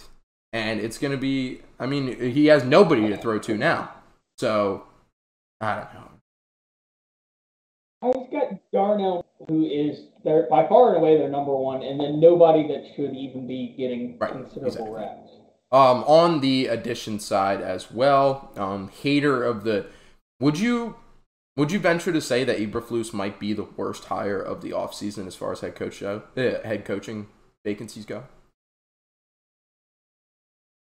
Yeah, he'd be my worst. I maybe like Lovie Smith might be worse just because he is another bridge head coach for the Texans, just another scapegoat for them. But if you're looking to build and start a team in fresh, No why would you sign him? I, we were saying the same thing about Sirianni last year, so maybe that Frank Reich tree has something to it, and he's going to be better than expected. But I Frank Reich fucking lost to the Jacksonville Jaguars in the last week, uh, regular season last year. I'm a huge fan of Frank Reich, but jeez, maybe that coaching tree has something. Maybe. I mean, he wasn't the one fumbling and turning it over himself, but he could have done better to play throughout ball. the year. But um, anyway, uh, Matt Eberflus, the new head coach in Chicago, and that stinks. Uh, wide receiver Velus Jones, Velus Jones. I- interesting fact about him: he's 25. Juju Smith-Schuster is younger than him, and he's played four years in the NFL.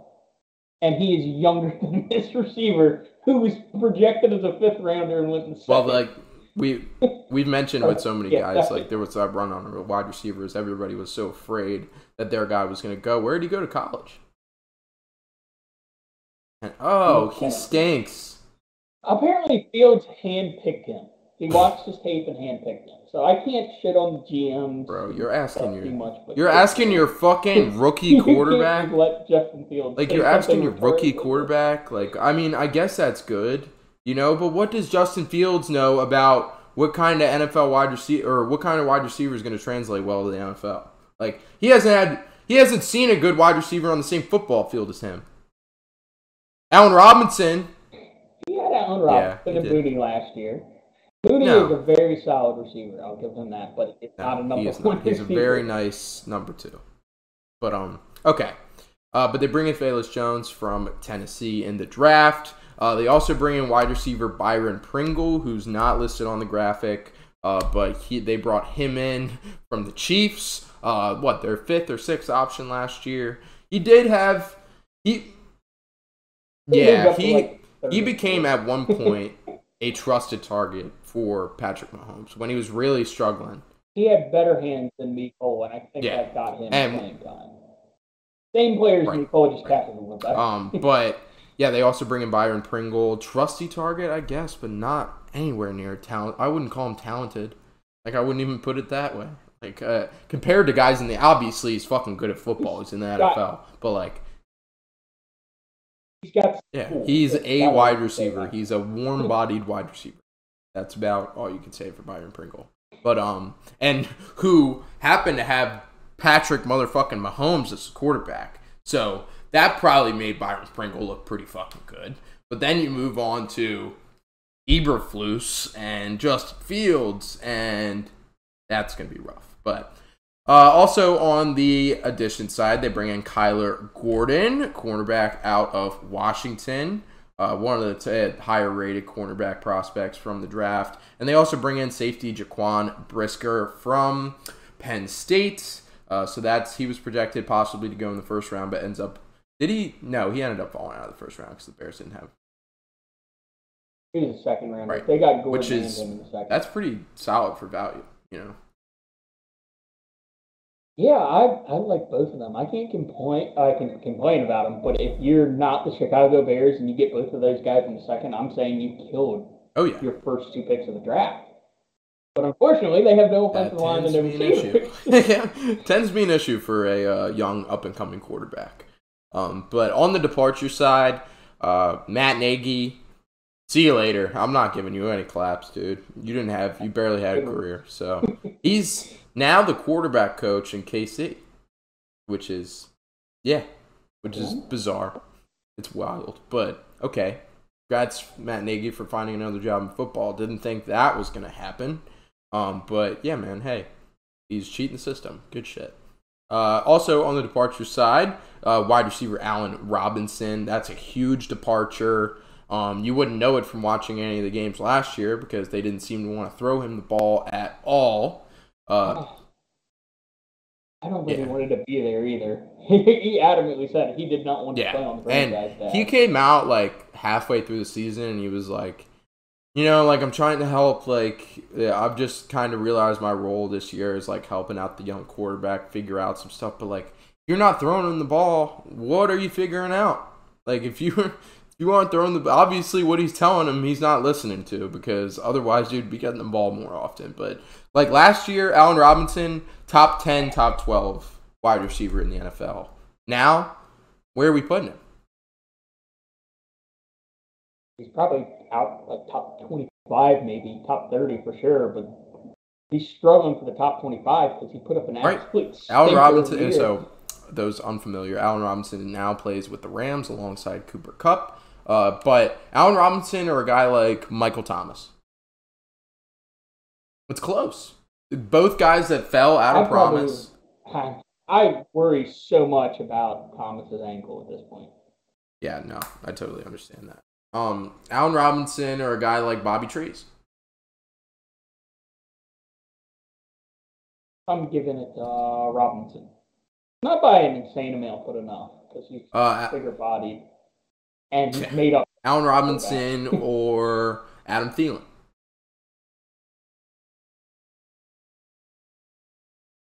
Giving a slight edge to Robinson. I mean, if we're talking about top tier receivers, are we talking about the top three guy, Chase Claypool? Taking Oh, A Rob or him? Okay, what Claypool? Obviously, we already talked about the Steelers, so we won't get a chance to uh, go back and. We can just quick Oh yeah, fuck yeah! I mean, so. Chase Claypool, um, just two days ago or three days ago, two days ago, um, he came out on the I Am Athlete podcast and said that he was a. He first said that he was a top five wide receiver, and then Brandon Marshall was like, "Nah, bro, you're a top three. and he was like, "I bet I'm a top three wide receiver in the league."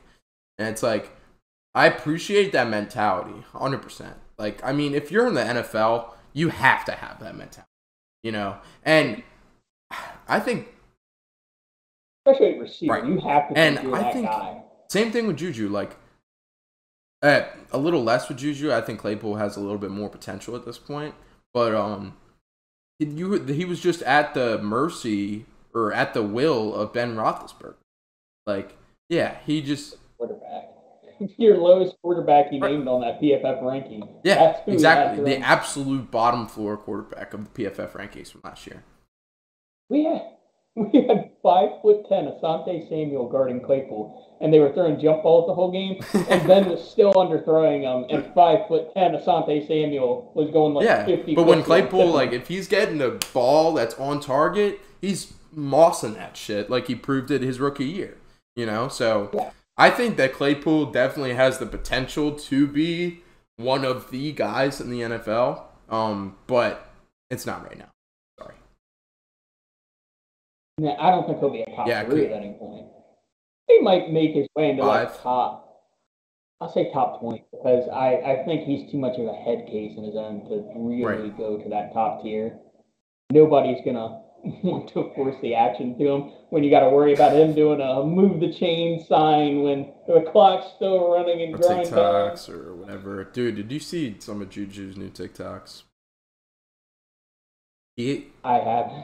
He did, and he's off- been off of it for the most part. But I saw one the other day. He was in full uniform, and in his new Chiefs uniform, and he was like, point, like doing a whole dance, like pointing. Like I was like, dude, bad look, bro, bad look.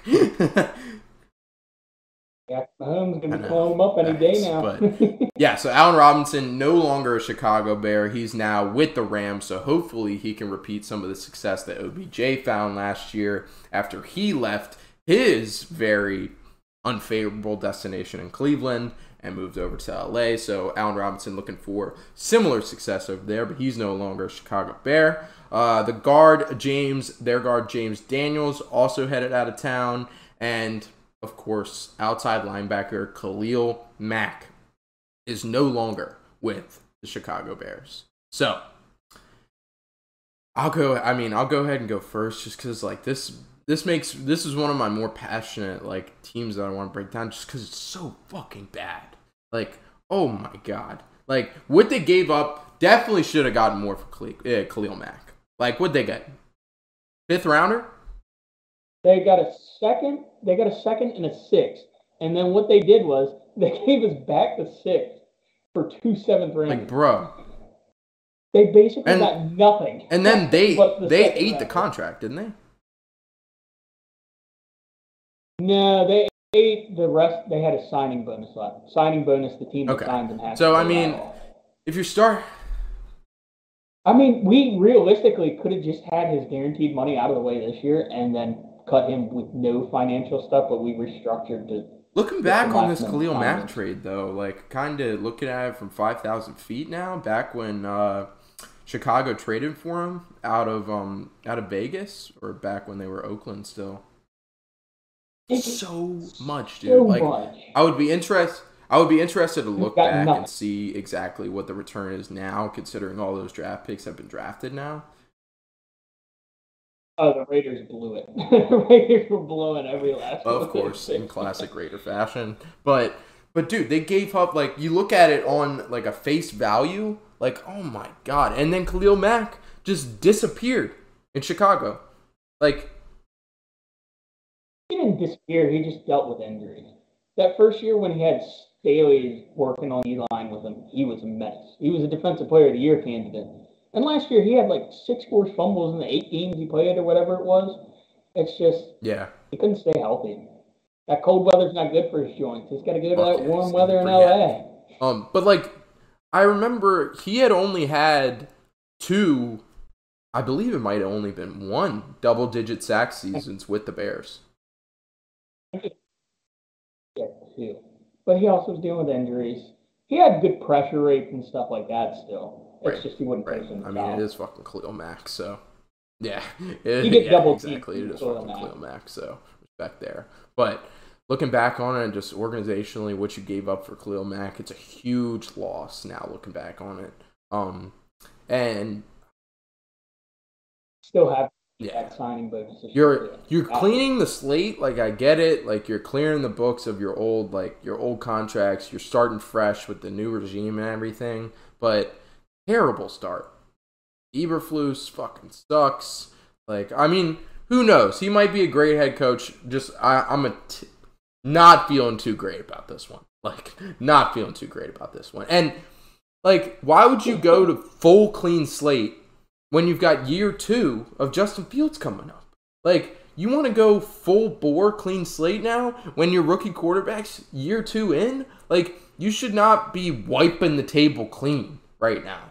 You know? Like, Uh, what I think their mentality is, though, is we want to build up the defense because it's hard to truly build a good defense. They got rid of Mack, got some picks out of it. They got Gordon and Brisker, and they still have Goldman, Jaylon Johnson, and uh, Roquan Smith. So they have good pieces on defense. Defensive line's kind of rough. And then they want to see if they can continue with the Justin Fields project, I think, because it's not this current Bro, regime Roquan, that drafted him. So they're giving him absolutely fucking nothing and seeing if he can create with it and then decide whether they good luck. forward Go out there, kill it out there, kid. Like, it's like, what the They are literally going to kill him out Exactly. there. It's That's uh, what they're doing. appalling to me. Appalling. But I think that Justin Fields, I mean, coming looking back on that draft class now, do you think Justin Fields will be the least successful quarterback from those first round quarterbacks? So Trey Lance, um, Mac Jones, Trevor Lawrence.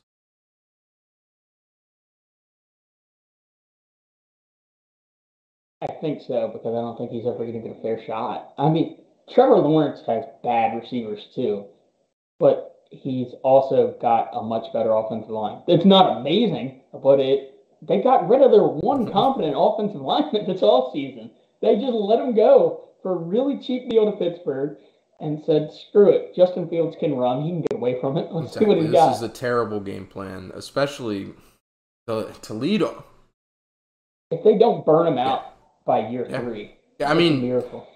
Maybe that's part of the reason why they drafted Justin Fields in the first place. Because you you think back, like the thing that They traded up for him too. Like they're, they're going to get rid of him after year two because they didn't want the previous regime's quarterback after they Right, gave up capital exactly, move up. and maybe the reason that they took him is because like, and obviously isn't the same regime that drafted Justin Fields, but like they took him so that because they they knew he was going to take a fucking beating.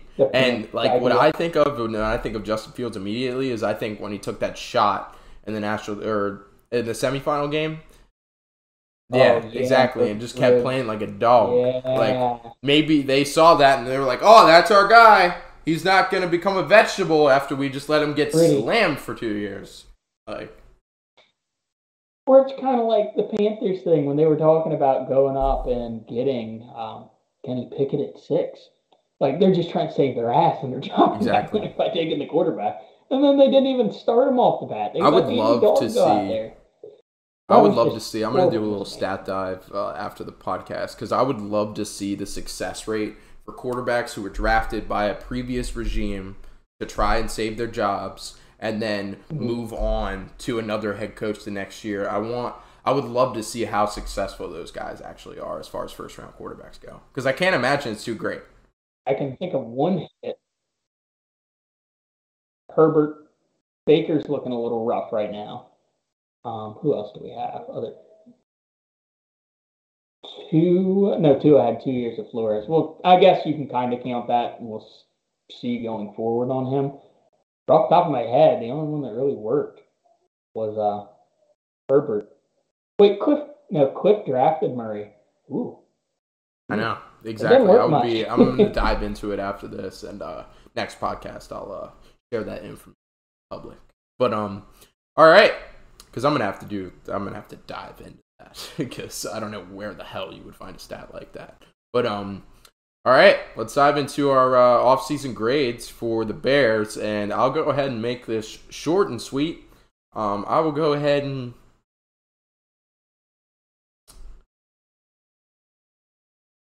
dude. Okay, oh, I'll go ahead and go D plus because if their plan is like, hey, we want to reinstill the defense, which is a terrible plan, um, but if that is their plan, um, they're doing it, I guess, the right way ish. Uh, you bring in Eberflus, defensive minded head coach, not smart to do. Um, then you bring in two guys at good value in the draft with Kyler Gordon and Jaquan Brisker. Um, but still giving it a D plus because overall it just fucking stinks. So D plus is how nice I'm gonna be. I'm not going to be as nice. I'm going to say D because I do like Gordon and Brisker as prospects, but those are the only picks I like. They got Felix Jones Jr. for drastic overdraft, and then they got nothing worthwhile in the sixth and seventh round. They had like 11 picks, and seven of them were in those last two rounds. You're not going to get much value out of that. You're getting special teamers and then one guy who can start most of the time in that situation. They're just mm-hmm. going about this horribly. They're throwing Justin Fields into the fire. He, I understand it was the previous regime, but you just lost your first round pick this year because they moved up for him, and he has talent. He could easily be the best quarterback in Bears history by just throwing for like 25 touchdowns and 3,500 Right. yards. It's that easy. He's already your best quarterback ever, and they're just going to get him murdered. Darnell Mooney is your number one receiver. He's solid. But then after that, you have Felix Jones Jr. and Byron Pringle, who you are reluctant to even have as a Right. fourth receiver on a team. It's it's ugly. And the offensive line got worse from being like a bottom five offensive line. considering that this was not the I mean we've mentioned it a hundred times. Considering that this was not the crew that drafted Justin Fields, how likely do you think it is that let's say the Bears really suck this year, which I think that's pretty fair to say. Uh, let's say they really suck and they end up with a top two draft pick this year or next year. Do you think they take a guy like C.J. Stroud or Bryce Young? I think they go because I think Fields will still show flashes. I think Will Anderson's going to be the guy because that defensive line still isn't very good, and he's still Right, a and if- generational prospect. Looking at it right now, he's the And if you you're looking, if you're going defense, then right, Plus exactly, yeah. Like if they're going all in on the defense, which again, that does not work anymore. Good luck, but that's not gonna work. I mean, I don't know. Good luck though, guys. Yeah, you can try, but um, but yeah, There's a reason why this team hadn't been great in a long time because they're so stuck in their old way. You're gonna bring in a guy like Will Anderson next year. That makes sense for sure, for sure. But I definitely think that they have a solid chance to end up with a top three draft pick next year.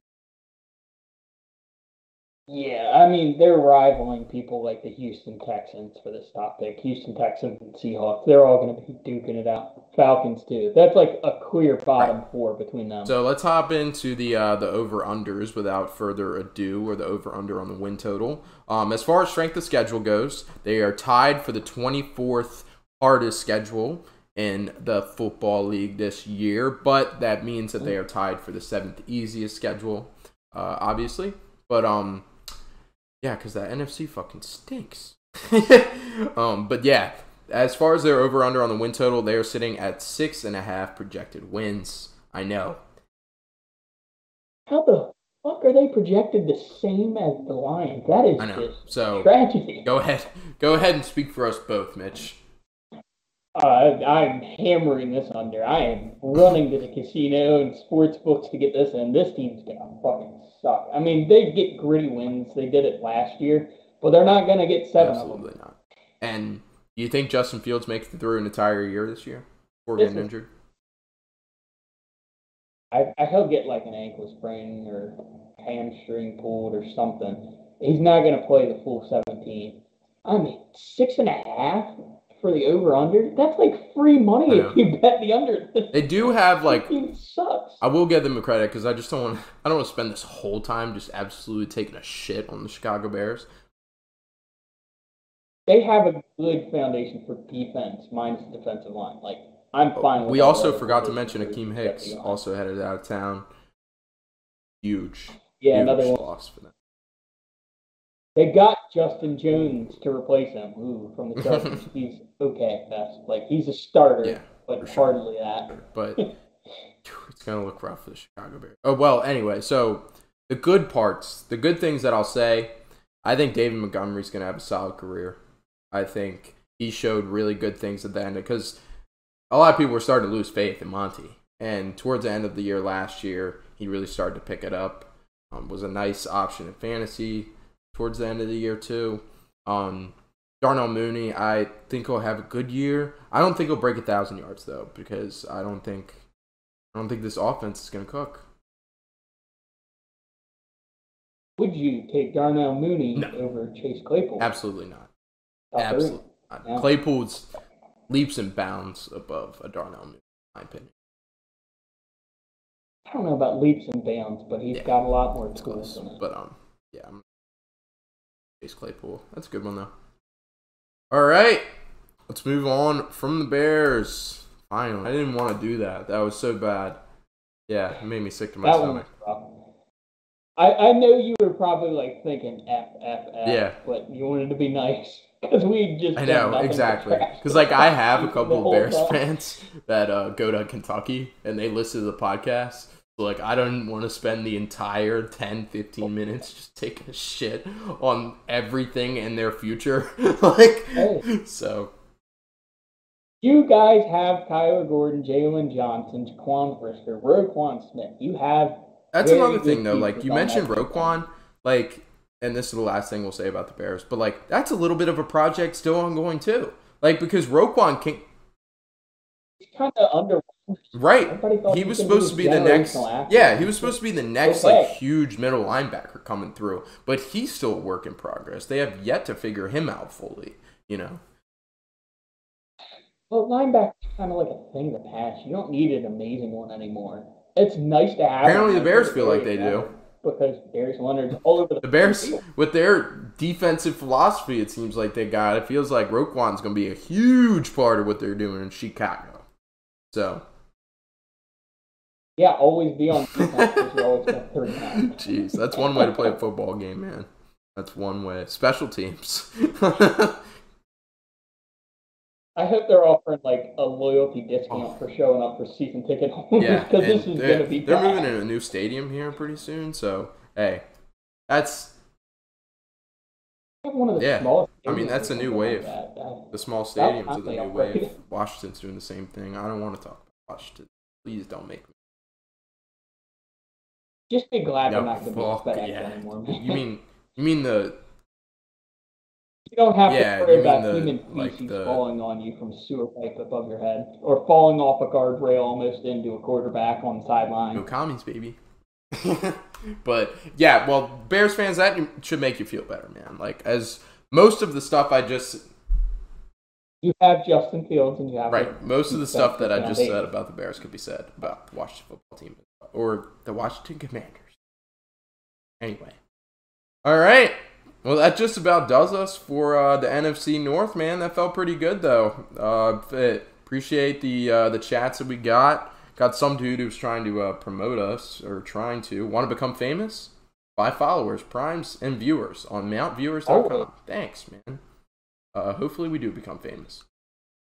Oh, and if anybody hates our comparisons or thinks differently of like the Chase Claypool versus like Darnell Mooney's of the world, feel free to comment. Oh, yeah. because we're probably going to keep doing this, and feel free to comment Yeah, on our post for the division. Comment comment on the I'll do it. Instagram post too, because like we'll, we'll bring those kind of debates into the podcast, and we will address every single question asked in the chat. So if you're listening, We might even start doing like Instagram stories of these comparisons just to add Yeah. interactions to it. Because not everybody's going to be available for the Mhm. live ones to give us that feedback. But we can always go back and make an Instagram story to Exa- see exactly. what the consensus exactly. is. Uh, one thing we forgot to mention uh, before we sign off: congratulations to Rob Gronkowski on a fantastic football career. Good shit, Gronk. Love to see that, man. You think so? season, but you rest up there Yeah, in camp, enough, man. You enough. But yeah. Gronk. I, I hope he's back because that best ball lineup I was actively drafting and then he went and retired like four hours after that pick. I was a little All time, really quick, rapid fire. He can go eat. Is Rob. Gronkowski the best tight end of all time?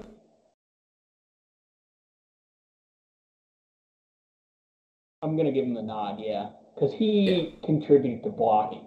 Not a lot like Travis Kelce, Tony Gonzalez, Antonio Gates was a little better of a blocker, I guess, but he's not as good as a receiver as Gronk.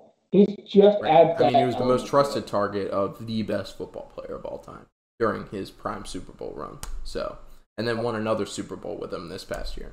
And if he had stayed healthy, his numbers would have been eye popping. Like he would have Right. obviously been the number one guy. He would have passed Gates and Yeah, touchdowns if for he sure. But when you play the style of play that Gronk's playing, it's hard to stay motherfucking healthy. You know? But yeah, congrats to Gronk. Um, but yeah, that does this for our NFC North episode. Uh, keep an eye out for our next NFC episode. Not sure what division that's going to be, but keep an eye out. What is it? I think it's East next. I think he talked about. Oh yeah, you're right. We we might have a pretty uh pretty interesting guest on for the NFC East episode, but I won't spoil anything. But hopefully that'll be a good time. But either way, you got the boys breaking down the rest of the divisions in the NFC, and it's a good fucking time. keep the post notifications on to Oh find yeah, out who keep that your post notifications on. Follow us on all the social media accounts. Jaden is still killing it with that shit. Um, we got our links in our bio for people always come to me about like questions about where you can find the YouTube. Like, oh, we couldn't find. We spent an hour looking for it. Like, what you do? Go on Instagram, go to our bio, click on YouTube or Twitch, and then cast that to your TV. Like, it takes two seconds, especially with YouTube. Like, it just cast it to your TV or go if you have your YouTube account on your TV, click on the link in our bio, click on it, watch a little bit of a video, then go into your recents and find our video. You know, it's not it's pretty self-explanatory. So hopefully, hopefully you can find our videos in the future. And if you're listening to the audio version, we appreciate you. Uh, I mentioned last podcast, Sydney, Australia, and Pau Pau Salo. Uh, I I don't really mean to. I really appreciate Pau Pau whatever it is. What is it? Sao Paulo. Like I don't. I mean, uh, my lisp right now might be butchering it a little bit. Yeah, I don't mean to. I'm not throwing any respect on I'm Sao. Paulo um, or Sydney, Australia. Like, thank you guys. We really appreciate you listening to the audio version. But um, but yeah, good shit. And we will catch you for the next uh,